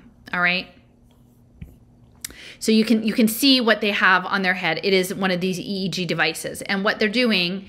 Uh, let's see. You can see in this one, they're looking at a screen, and they're supposed to be making art with their mind. Um, so they're they've got this on, and they're they're going to make art. And t- I mean, to me, this seems like a lot of like, can you elaborate? Can you use your mind? Uh, to evolve your own nervous system, which is kind of what this feedback is, right? Like you're concentrating and you're you're changing your neurological system, right? They they say it's about making art, but really is actually about controlling these kids' uh, brain brainwave patterns, and uh, it's called Brain Tone, and that's the company is Brain Tone Art. I think the person who actually set it up had a background from the US Air Force and they're saying like create art from your brain and it's it's almost let me see what the gallery so these are some of the the art artistic images that you put on the eeg headband and then you make art with your mind and this is what you know and, and then it gets print out with a QR code. And so my thought is in this is that once they refine these technologies, and you know we go back to thinking about the NVIDIA. Um, let me see. I'm, I'm going to play this NVIDIA clip because uh, I just think it's really important. I've played it. I've played it before, uh, but and then we. Have- oh no, sorry, I I, I can't play that one. It's it's the wrong one. But they they want you to make art with your brain. They want to put a QR code on it. I think in the future this will be like the a like children having an AI assistant for their imagination and that that will be used to build the metaverse. And the idea of having a QR code printed out on the art means that you would have credit, right? Like there would be a credit assignment. And so um, you know, the the credit that happens like in, in the future for your intellectual property of your contributions to the metaverse like that that would be a payment system and so okay so we've got brain tone it's linked to let's see I, let me see if they have a picture of the oh i guess it's just yeah it has a qr code and neurosky are the devices and so these are also with uh, their biometrically enabled. Look, so biosensor solutions, these are all of the different kinds of things they're using them for, like virtual reality, meditation, mental effort, uh, health related, and and they've got these tiny biosensors. Um, and oh, look, you can sleep with them on. You can track your sleep. You can be in virtual reality. You can track your wellness. Uh, here, you know, clock in with your telemedicine. Uh, that's what the NeuroSky um, is about. And then, uh, sorry. And then they've got uh, uh, the investors in this include SoftBank. Uh, they had a partnership with Mattel.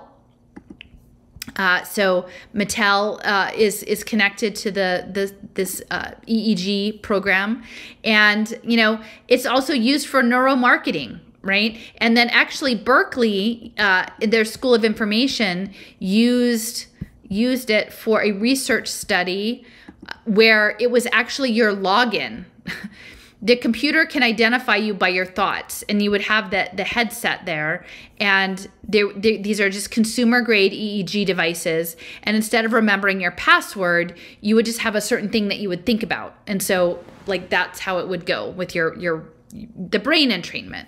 And so anyway i just wanted to point this out with capital one because it's again it's part of you know it's linked in with the collective impact.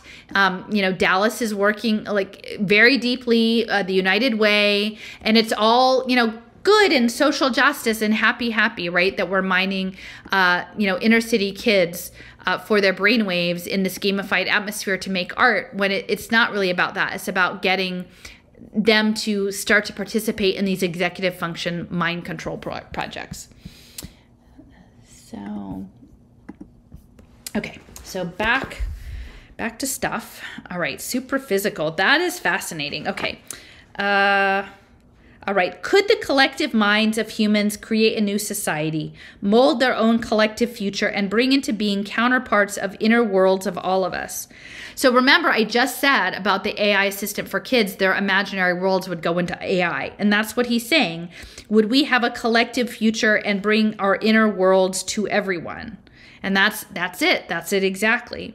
Can we, through the potency of an organismic and emergent sociality, set in motion the action currents by means of which new political structures would come into objective being?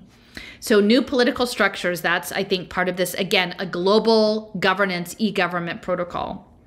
And a, a lot of it is going to be based on consensus. And that's that's the thing I, I want to point out with like uh, Wilber being in Denver and having this overlap of the spiral dynamics with the transpartisan movement. The transpartisans are all about consensus because they're like, okay, so you can be from different political parties, but we're going to find common ground and we're going to agree to things.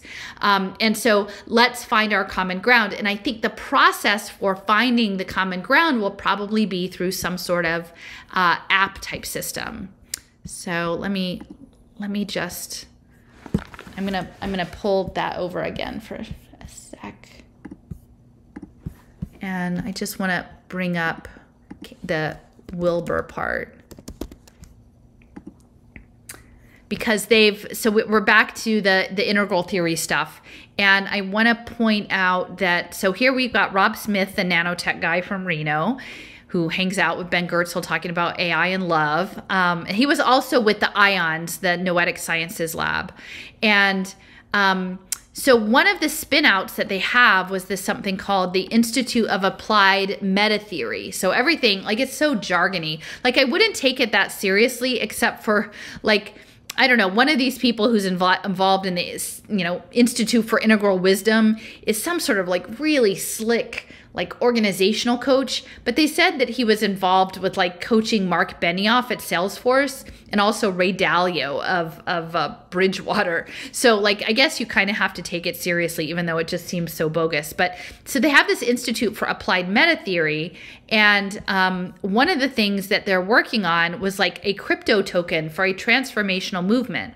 Now this is based like in Boulder. So again, Colorado is the blockchain central place, right? So they want to use uh, co- cooperative economic communities for crypto tokens for social movements. And you know, I keep saying I feel like like the crassness of the crypto market is being intentionally built up to back back out into this cooperative economics, right? It's this FTXs of the world that get propped up um, and the you know bored ape or whatever NFTs that get propped up, and then eventually they'll they'll get it back and say, well, you know, this distributed ledger technology is simply a tool, and we can use it for good.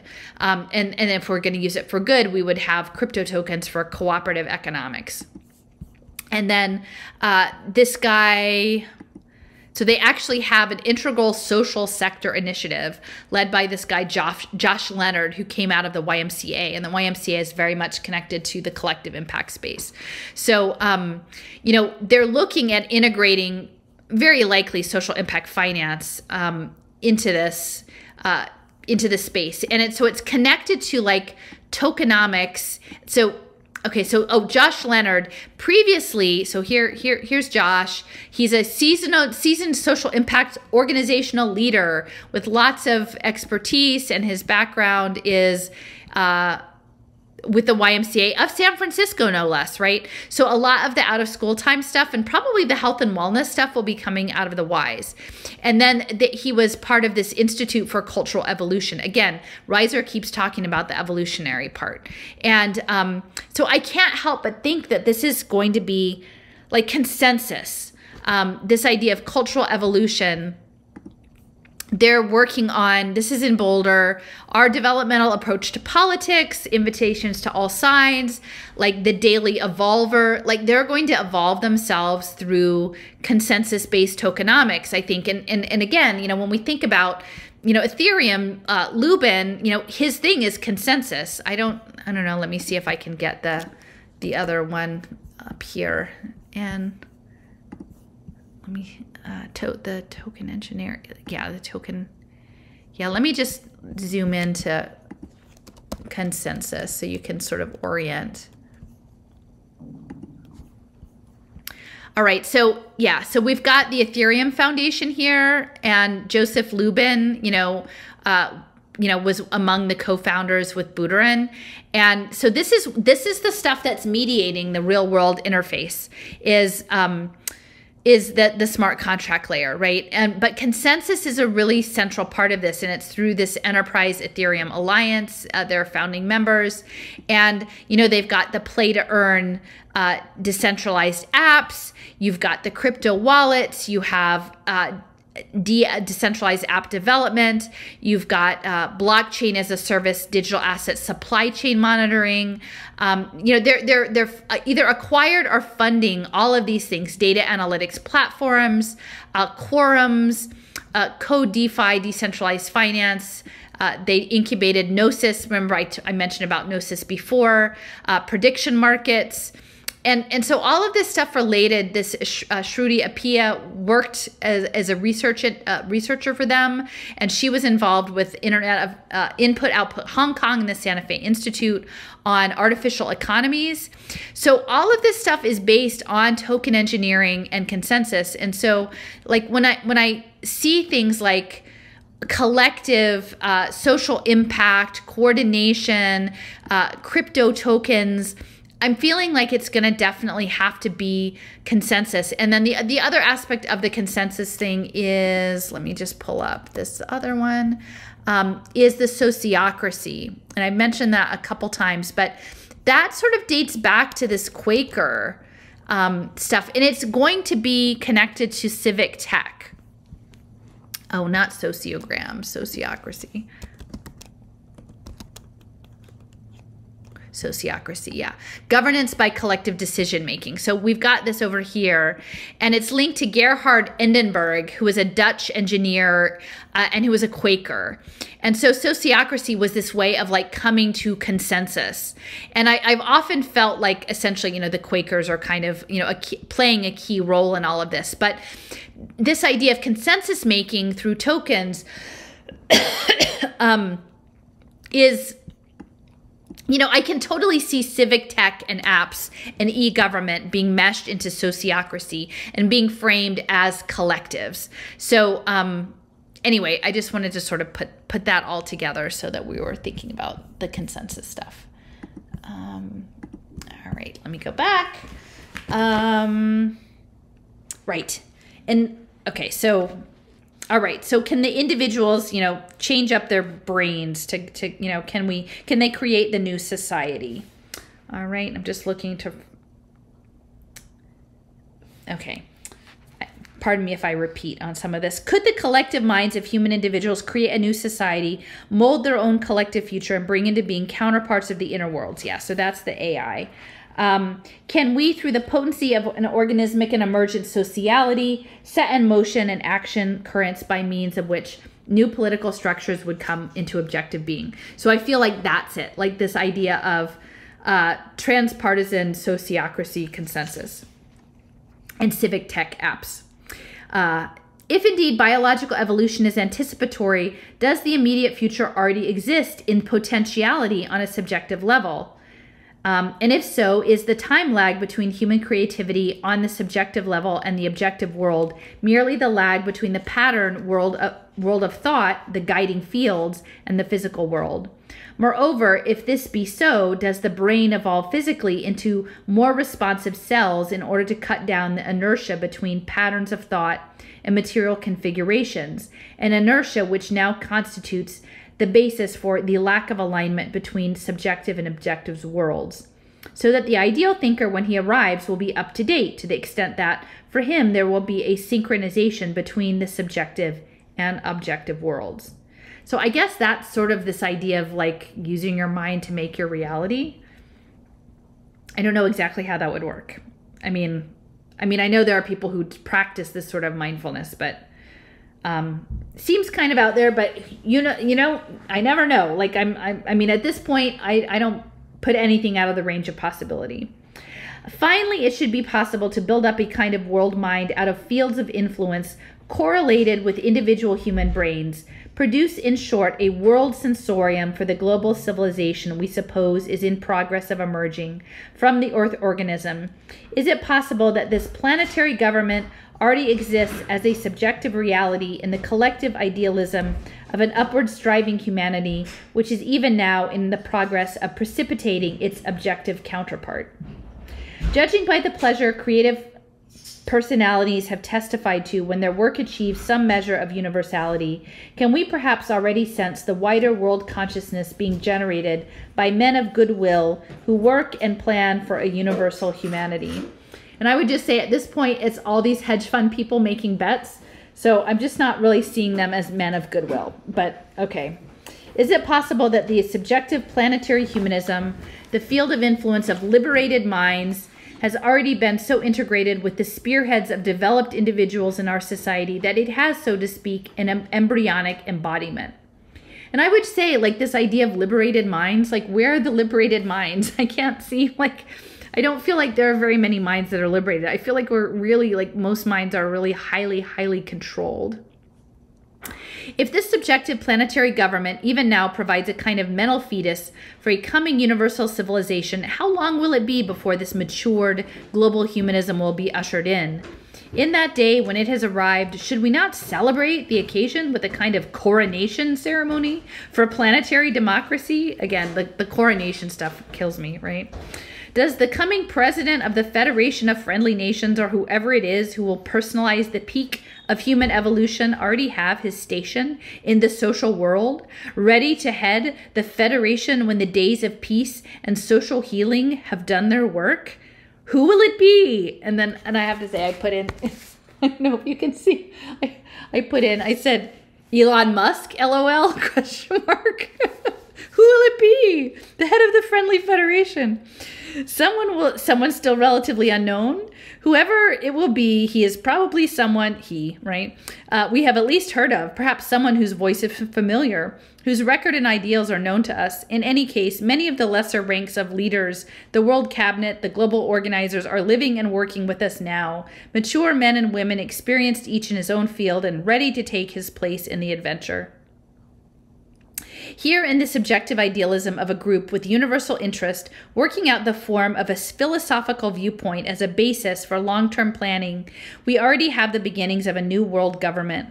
The future is a matter of recognizing these groups and their functions. Will the slow and steady steps of evolving men we march on from the subjective hierarchy, the isolated and advanced individuals who for long generations have held the vision of a united world, to the objective actualized federation of ministries which will provide leadership and authority. Let me see how long this is. This is. Oh, okay. There's one more section. All right, I can do this. Problems and plans. Many problems will arise in the course of our investigation.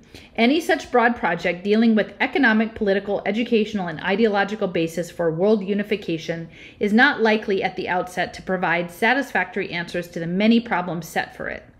Now, I will say, like, if you look at that scope, that's the UN SDGs, right? Like, economic, political, educational, and ideological. They don't like necessarily have health in there, but let that that's pretty much the scope of it. A complete treatment will uh, will present us with a major problem of semantics. How, if humanity is to acquire an organismic unity, can we human beings learn to communicate with each other across the barriers of race, nation, religion, language, and the rest, and speak to each other in friendliness? Understanding one another is not merely an intellectual matter, a cortical function, it is also a matter of being able to feel with one another. And how shall we learn to do that? Now, I would say this is actually kind of interesting, like the feel with part, because like the the UN has been working on virtual reality like for empathy. Like that's what they're actually really working on is empathetic. Like the feeling of empathy is really important to them. It's even like a social impact market. Like why would you create a virtual reality of a refugee camp and have people walk through it or create virtual realities of people being traumatized and then put you in it so that you can empathize it's actually building that like feeling in like your ability to project your feeling into things so i think that that's really important this idea of feeling and then like they're looking for a nonverbal means of communicate energetic communication and how shall we learn to do that Okay. Another important problem is the ideological problem of tolerance raised by regionalism or the cultural diversity of peoples. How much variability of viewpoint may we tolerate in the world of tomorrow? I'm just going to repeat that. How much variability of viewpoint may we tolerate in the world of tomorrow? And so I would say, like, that has everything to do with fake news and ghosting and deplatforming and prop, you know, control, like lack of freedom of speech, because they don't actually want there to be very much variability in how you think.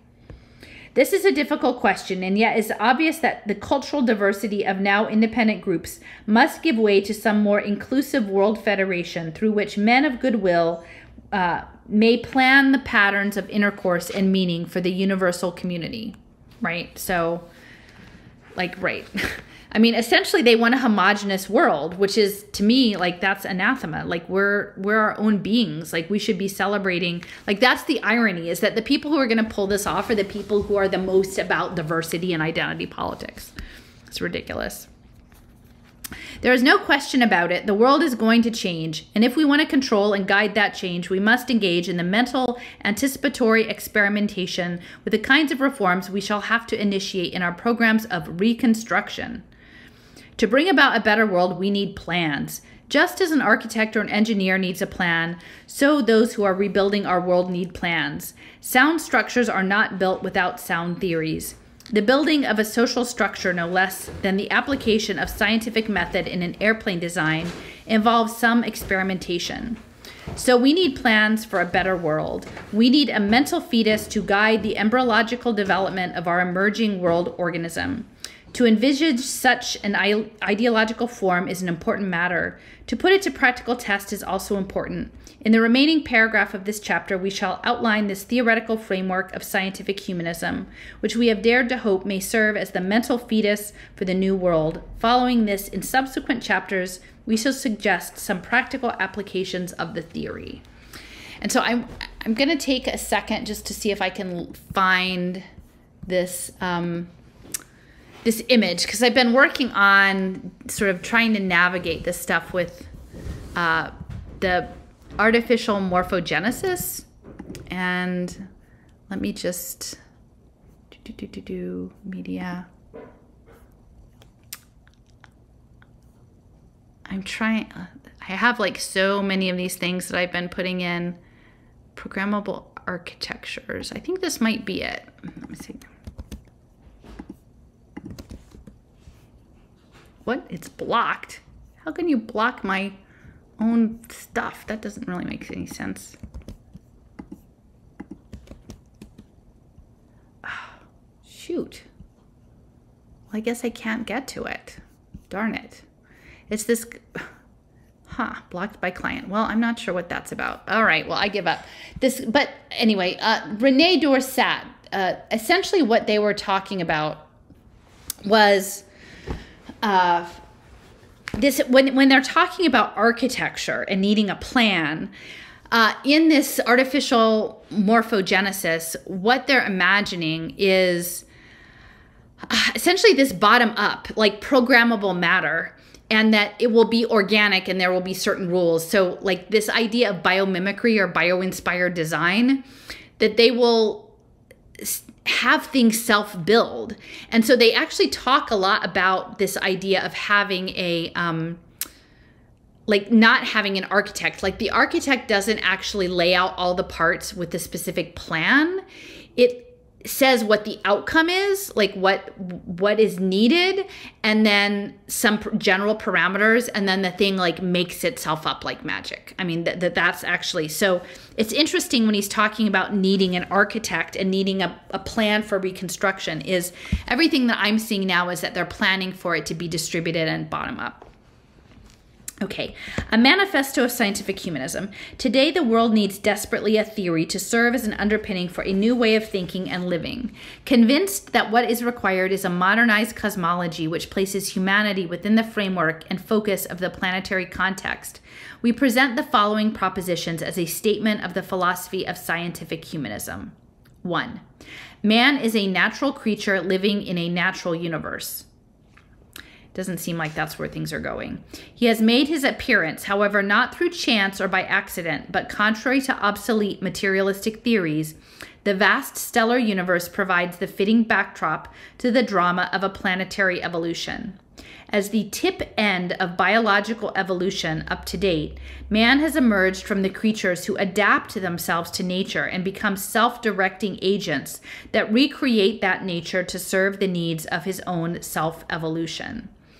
And so I would say this idea of like a self directing agent that recreates nature to serve the needs of his evolution is very much about this like synthetic biology, biotechnology, bioreactor, like deglobalization framing that we're getting is that like you can just take the molecules of nature and remake them to whatever you need because we're the supreme beings who are evolving into being godlike or something. From now on, we must become more planetistic in our thinking. There are in the world not gods and men, masters and slaves, but human beings in various stages of development, all born of the earth organism. Accordingly, men must draw their strength from the untold resources of our planet right? So that's extractivism.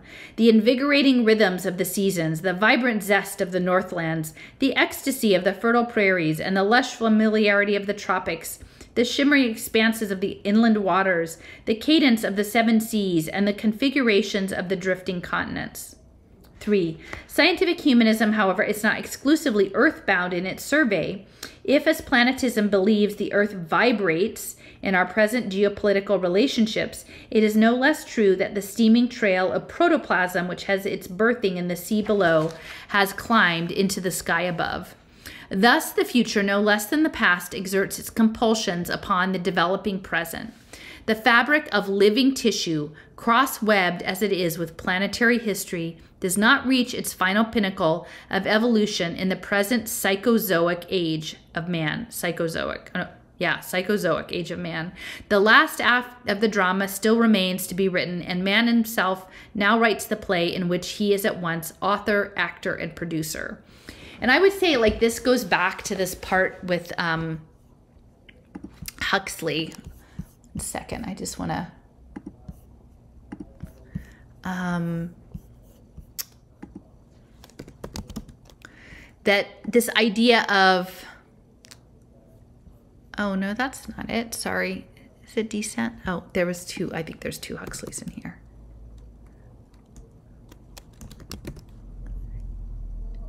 Yeah, it's up this way. That like man is the sole curator of evolution in the universe. Like that that we are in charge of all the stuff and gosh, I've I've I thought that this was like the sole arbiter of the universe that that we we had it all under control i'm i'm sorry i'm a little bit frustrated i'm not finding this part of the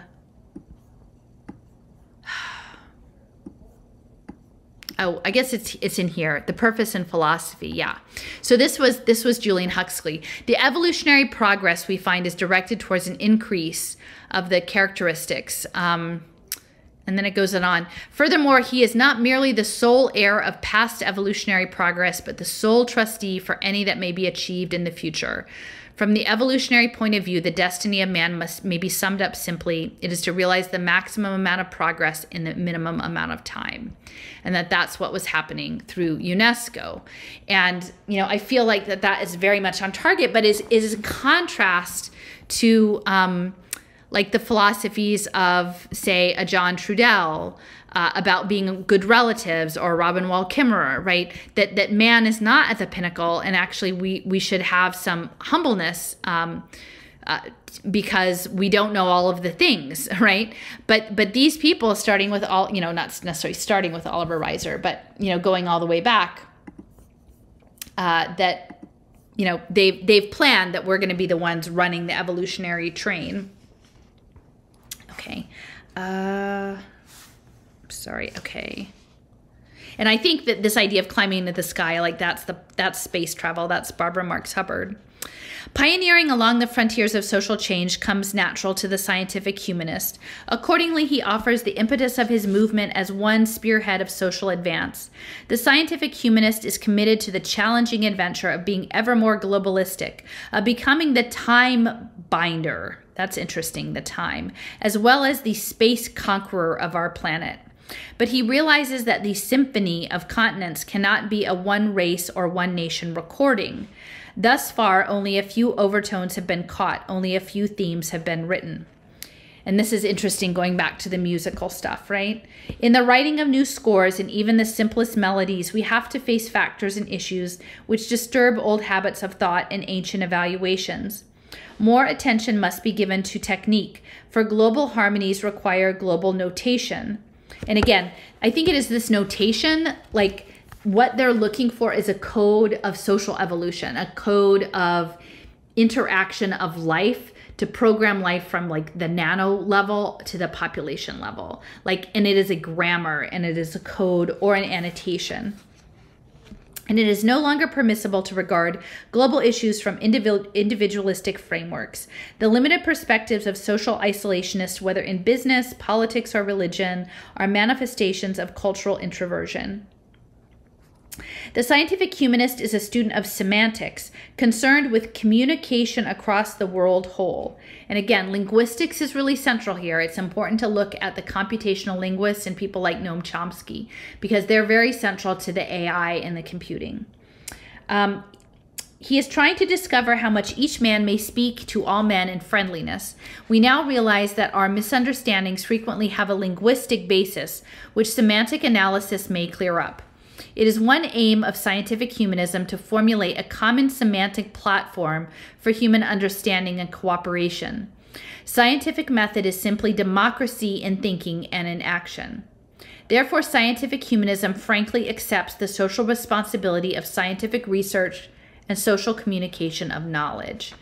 And like, you know, I'm thinking like they were imagining it would be Esperanto or something, but now it's just like automated language processing.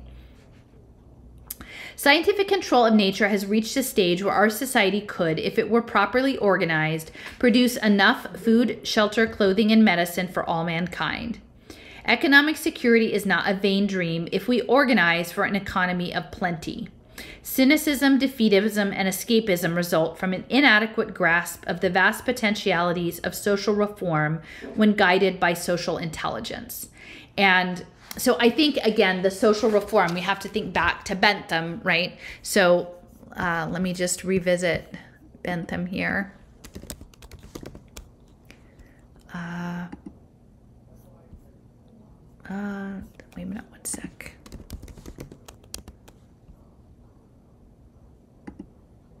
Yeah, down here. So we've got the Panopticon workhouses. We've got Jeremy Bentham. You know, he worked with Edwin Chadwick on the Poor Laws, and they worked on. Oh, sorry, I forgot. Uh, move it over. sorry. So we've got we've got Bentham, Jeremy Bentham. We have uh, Edwin Chadwick. Uh, and he was working on the poor laws and contracts, actually, working on franchise bidding contracts for public services, which is very relevant to the public private partnerships. Working on the poor law, where they were optimizing everything for the most happiness for the most people, but then they would have these panopticons. Um, where they would even involve children and that the play of the children would be harnessed into the machine so they would like run up and down this thing called a sinking stage um, and their their play would be harnessed for the industrial power system. And so, you know, when we're talking about the social reform measures and um, that's that like we have to be really cautious because in retrospect things that they thought were reforming were really pretty terrible um, and you know again engineering for plenty i'm just going to say it, it's it has a lot to do with the coordination mechanism. And so what the free market people would say is there's like a market failure, there's a communication and a coordination failure. And all we need to do is uh, coordinate it better and then that coordination shall be done through the cybernetic circuits, which is the distributed ledger. Okay, scientific control of nature has reached a stage where our society could, if it were properly, oh, so, oh, sorry, I've already done this. So, economy of plenty. Um, okay, yeah, and social intelligence. Oh, and this was the other thing that I wanted to include. Um, so, so the coordination needs lots of data, right? And so within this transpartisan movement, um, two of the kind of the key figureheads, like representing alt-right and alt-left, were Cynthia McKinney, so she was representing the peace side, and Robert David Steele, who was representing uh, the alt-right side. And um, I actually came across this kind of wild uh, slide share. Um, oh, shoot. Here, I keep forgetting to go back. Okay, so so here we go. So we have the transpartisan movement here. Um, and then we've got uh, Cynthia McKinney and we have uh, Robert uh, David Steele, who did that Arise tour. And he was a major advocate of open source intelligence. Um, now, it's, it's quite interesting because I found a. Um, essentially, it was a slide share. It was old, it was from 2007. And like nobody else could open it so i saved a bunch of the slides off of it. It was about 55 slides. I saved about half. Um, but because actually reading between the lines it was really helpful to sort of understand his position on open source. And you know i'm sure many people already know but he uh, he was a, a, a he called himself a recovering cia spy and not only just any spy, but he was working on advanced IT and AI for the CIA, and he created the US Marine Corps Intelligence Command. So, like, you know, I, I don't know how all this fits into this imagined like resistance program, um, or like who would get on a bus tour with someone who has sort of this background. And he, he was very close. He wanted to run everything through uh, Amazon. So he wanted to set up a global intelligence network, an open source agency to have citizen centered governance on cell phones. Now, remember, this is 2007. Um, he wanted to have reforms where open source intelligence was 80 to 90% of the answer. And he wanted to create a smart nation. But it's not going to be of, by, and for the people, it will be of buy in for the machine of, of, of AI. And so, you know, I think it's really important to imagine that in this world of decentralized bottom up organizing, they need tons of data. It needs to be free flowing, it can't be siloed. And so, in this way, like the surveillance privacy narratives, ironically, are driving us into the interoperability that will interface with the open source, I think, like, I don't really believe that so much of our data is going to be protected. They want it to be interoperable and then they, they want to be able to query on it. And, and this is another one of the images that he uses, like talking about everything, open everything, have all the, all the images, digital images, digital language translation, digital documents, graphics, um, everything available for the sentiment analysis, for the visual analysis, for the pattern recognition that that you know that is what was coming of everything being open um, and it's they would call for everything to be open because we need it to be coordinated. If we were only coordinated we would have enough for everyone right? Because of it's a market failure scenario.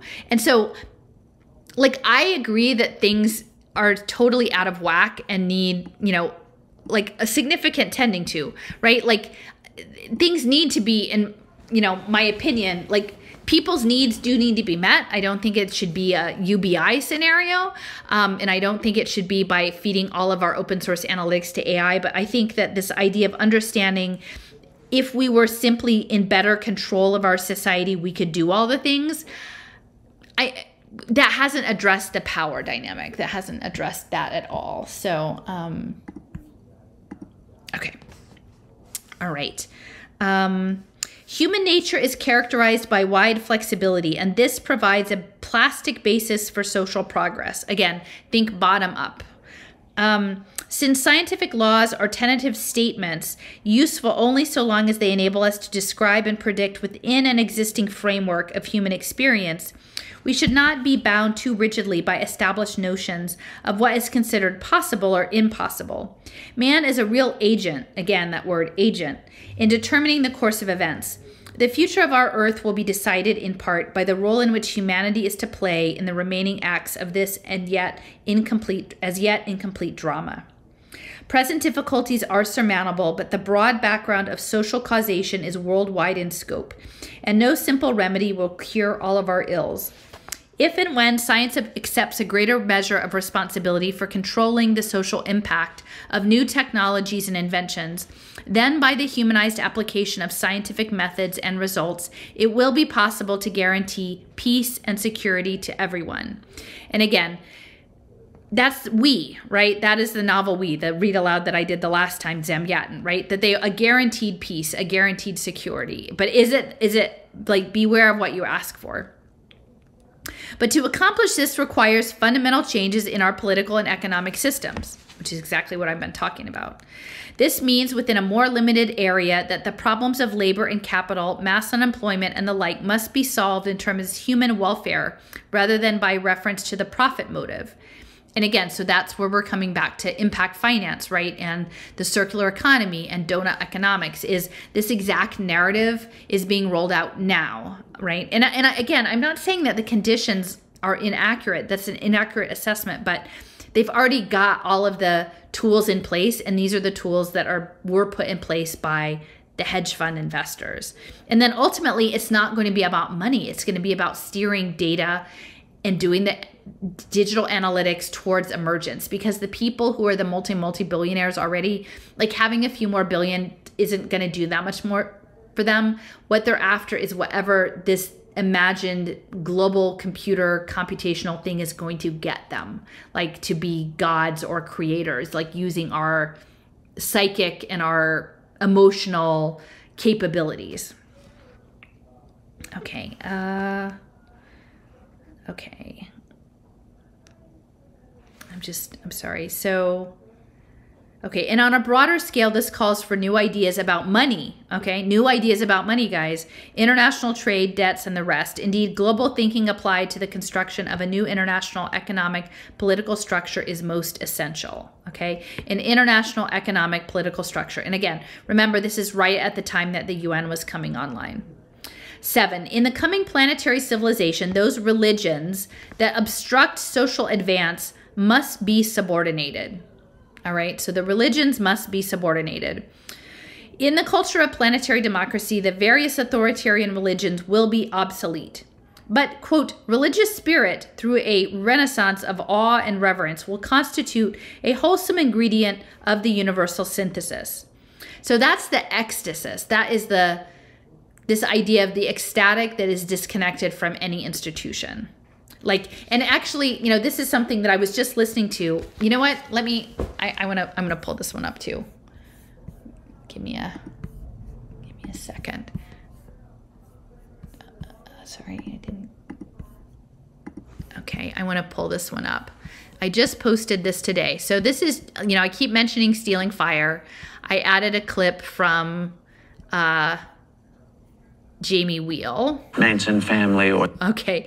And so, you know, Danny Katz had mentioned to me this book, and I'm really grateful. And she's like, he promotes ethical cults. Okay, so these are the people who are behind this idea of pushing the flow state, ego death, entering into altered states of consciousness for collective good benefit and you know he's framing this as as an ethical cult. Like i would say you know the other aspect of this integral with wisdom and this person Gafni was there were lots of allegations about sexual impropriety with youth underage people among others. Um, and so it's generally understood that like a lot of these like intentional communities get really messed up right? And so if you imagine a future where you know they're saying, look, the building is the computer, the building is the computer. Well, think about what that means for WeWork, right? A co living, co working, co learning space, right? You create a building that's a computer and then you put people in it with cameras and then you create an engineered social condition with um, you know, printable psychedelic drugs and some expectation of neurofeedback and put certain people in charge. Like, when you're asking for ethical cults, I think it's very, very, very unlikely that, that that's what you're actually going to get. So I'm going to just play this clip now. It, this one is not too long, it's three minutes. And family or the Jim Jones drink the Kool-Aid side, but from you know religious studies or anthropology, a cult is literally just a community of practice um, bonded together around some shared epiphanic you know or revelatory experience. Basically, it's any religious group that doesn't yet that is not yet state sanctioned is a cult. So the question is, is we know there are dysfunctional ones. We know there are lots and lots of unethical cults, particularly where leaders hijack um, money, power, sexuality, and control and you pick pick any two and you're done you know? So the question is is rather than steering away from that and as, and, and saying that won't happen or it shouldn't happen or, or um, that's not what we're doing steer into it and say okay if we're going to build vibrant communities of practice how do we build ethical cults? And and what i would imagine and, and that's clearly a conversation for us all to figure out but what i would imagine is that you know we, we've seen this movie before we know how this goes badly wrong, and we've had about a half century of you know Eastern hierarchical lineage traditions getting buggered up and bastardized and imported into the West, and, and varying kind of gurus with feet of clay stepping up to lead children's crusades, you know, that all just go off the cliff. And so the question would be if we're trying to build ethical cults, A, you know, are they experimental and experiential so that there is no dogma or doctrine to buy into? Are they decentralized so that people maintain their own common sense? Their own judgment and their own agency, and and are they um, pointed towards? I would hope some sort of social good or, or action? And, and, and can you, and, and all of the, the known issues of dysfunctional cults, can we just say, hey, let's just forever be vigilant about shared in groups, about specific vernacular, about an inside outside group mentality, about mediated access to ecstasy? right? And that's another kicker because almost in every single one of those situations where it does go wrong, that group does something together that creates a state experience that they come to believe is exceptional, special, and quite often is doled out or tightly controlled by the person in charge. And so if we create distributed access to techniques of ecstasy, so everybody is on their own recognizance, you know, and responsible for having access to these things, integrating them and growing them, there are no fish stories to swallow. So it's it's open source meaning making, um, and there's no sage on the stage. There's nobody up front that has lopsided uh, truth or authority claims. That maybe we have the chance, and then also, you know, a great one from a lot of religious traditions that seems to get skipped these days is an ethic of service. Are we doing something with this, or are we just kind of crawling up our asses and engaging in endless self development? All right. So I, I want to point out here. Um, that like this idea of the decentralized access to ecstasy, right? And so they're going to remove the institutions of faith and that because you know clearly their idea is that they need a global culture, like they, that everything has to be part of a global culture. And then um, so then you know of course you have to get rid of the world religions but you you need something. You need something that will keep people from falling apart right? And and they need to be, have a meaning like something to add meaning to their life. So you'll have this ecstasy opportunity but it will be on your own reconnaissance right? It will be decentralized and distributed. So if you imagine that they want to use life as some sort of computational interface that is available like on demand right? That you can um that's like you can assemble and disassemble it, right? You don't actually want people to have a lot of like connections to each other. You just want everyone as an individual unit, like everyone as an individual agent. And so I just I think that this is really um, so that would be my hope is that is that ethical cult building is the Sorry, I was trying to finish that up. So anyway, what I was saying is this idea of the distributed ecstasy is very similar. It evokes to me that the, uh, the the authoritarian religions will be obsolete, but the religious spirit, through a renaissance of awe and reverence, will have a wholesome ingredient, right? That they'll still give you something, but they'll, they'll take away the other stuff. Fragmented society must give way to integration. Again, we're integral. In the past, morality has frequently been a matter of latitude, longitude, and even altitude. In the future, we must build an international morality. So, an international morality, because they're after the psychic part, right? This places a heavy responsibility on philosophy, which should serve as the cultural universalizer for the planetary pattern of life. And again, patterns. Patterning is what the AI is looking for is pattern. The scientific humanist finds his courage and his feeling of responsibility arising from the fact that man's scientific progress is commensurate with his means and media of locomotion. He sees in retrospect that in successive order, man has conquered solids, liquids, and gases from the land, sea, and air. He moves on to more subtle media, and he triumphs over space and time. Again, time. He is uniting the planet in a technological unity which cries out for a parallel political intellectual unity. The radio, airplane, and television are conferring a mastery over distance and time, again with the time, and further conquests of our air age global technology should be used by free people everywhere to build their own planetary civilization.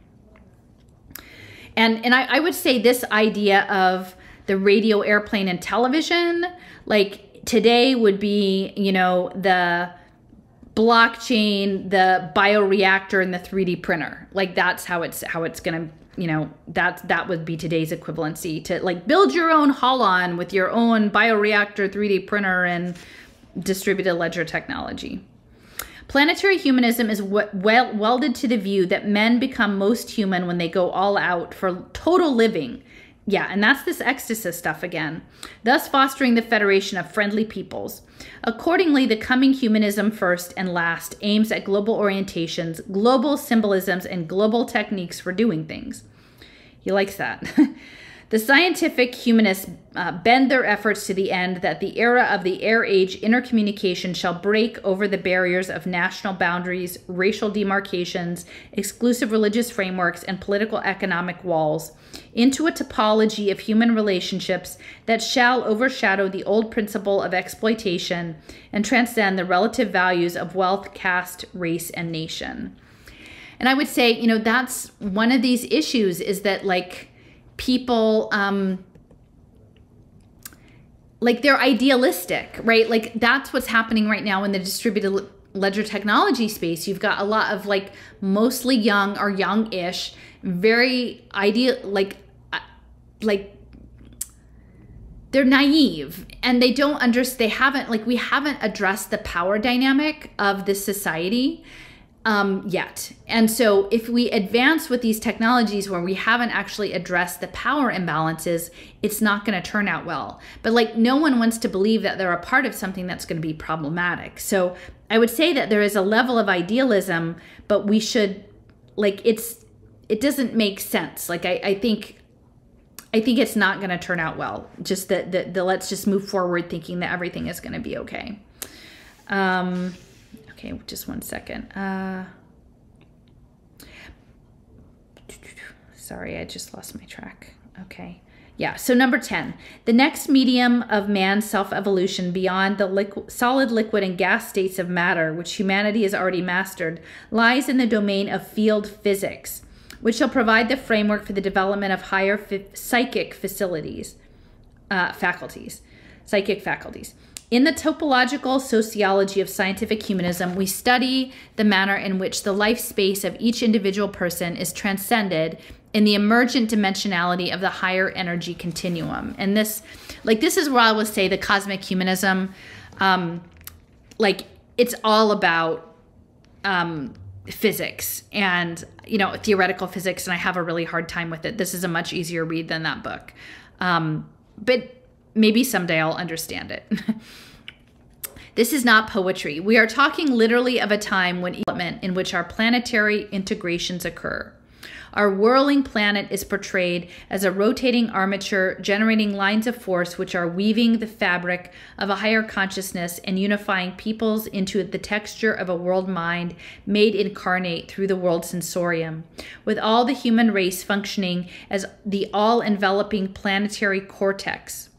For us today, the most immediate object of aspiration and reverence must remain this upward striving movement of humanity as it curves over the broad horizons of our whirling globe to unify the purposes of the actions of the Earth's 2 billion inhabitants.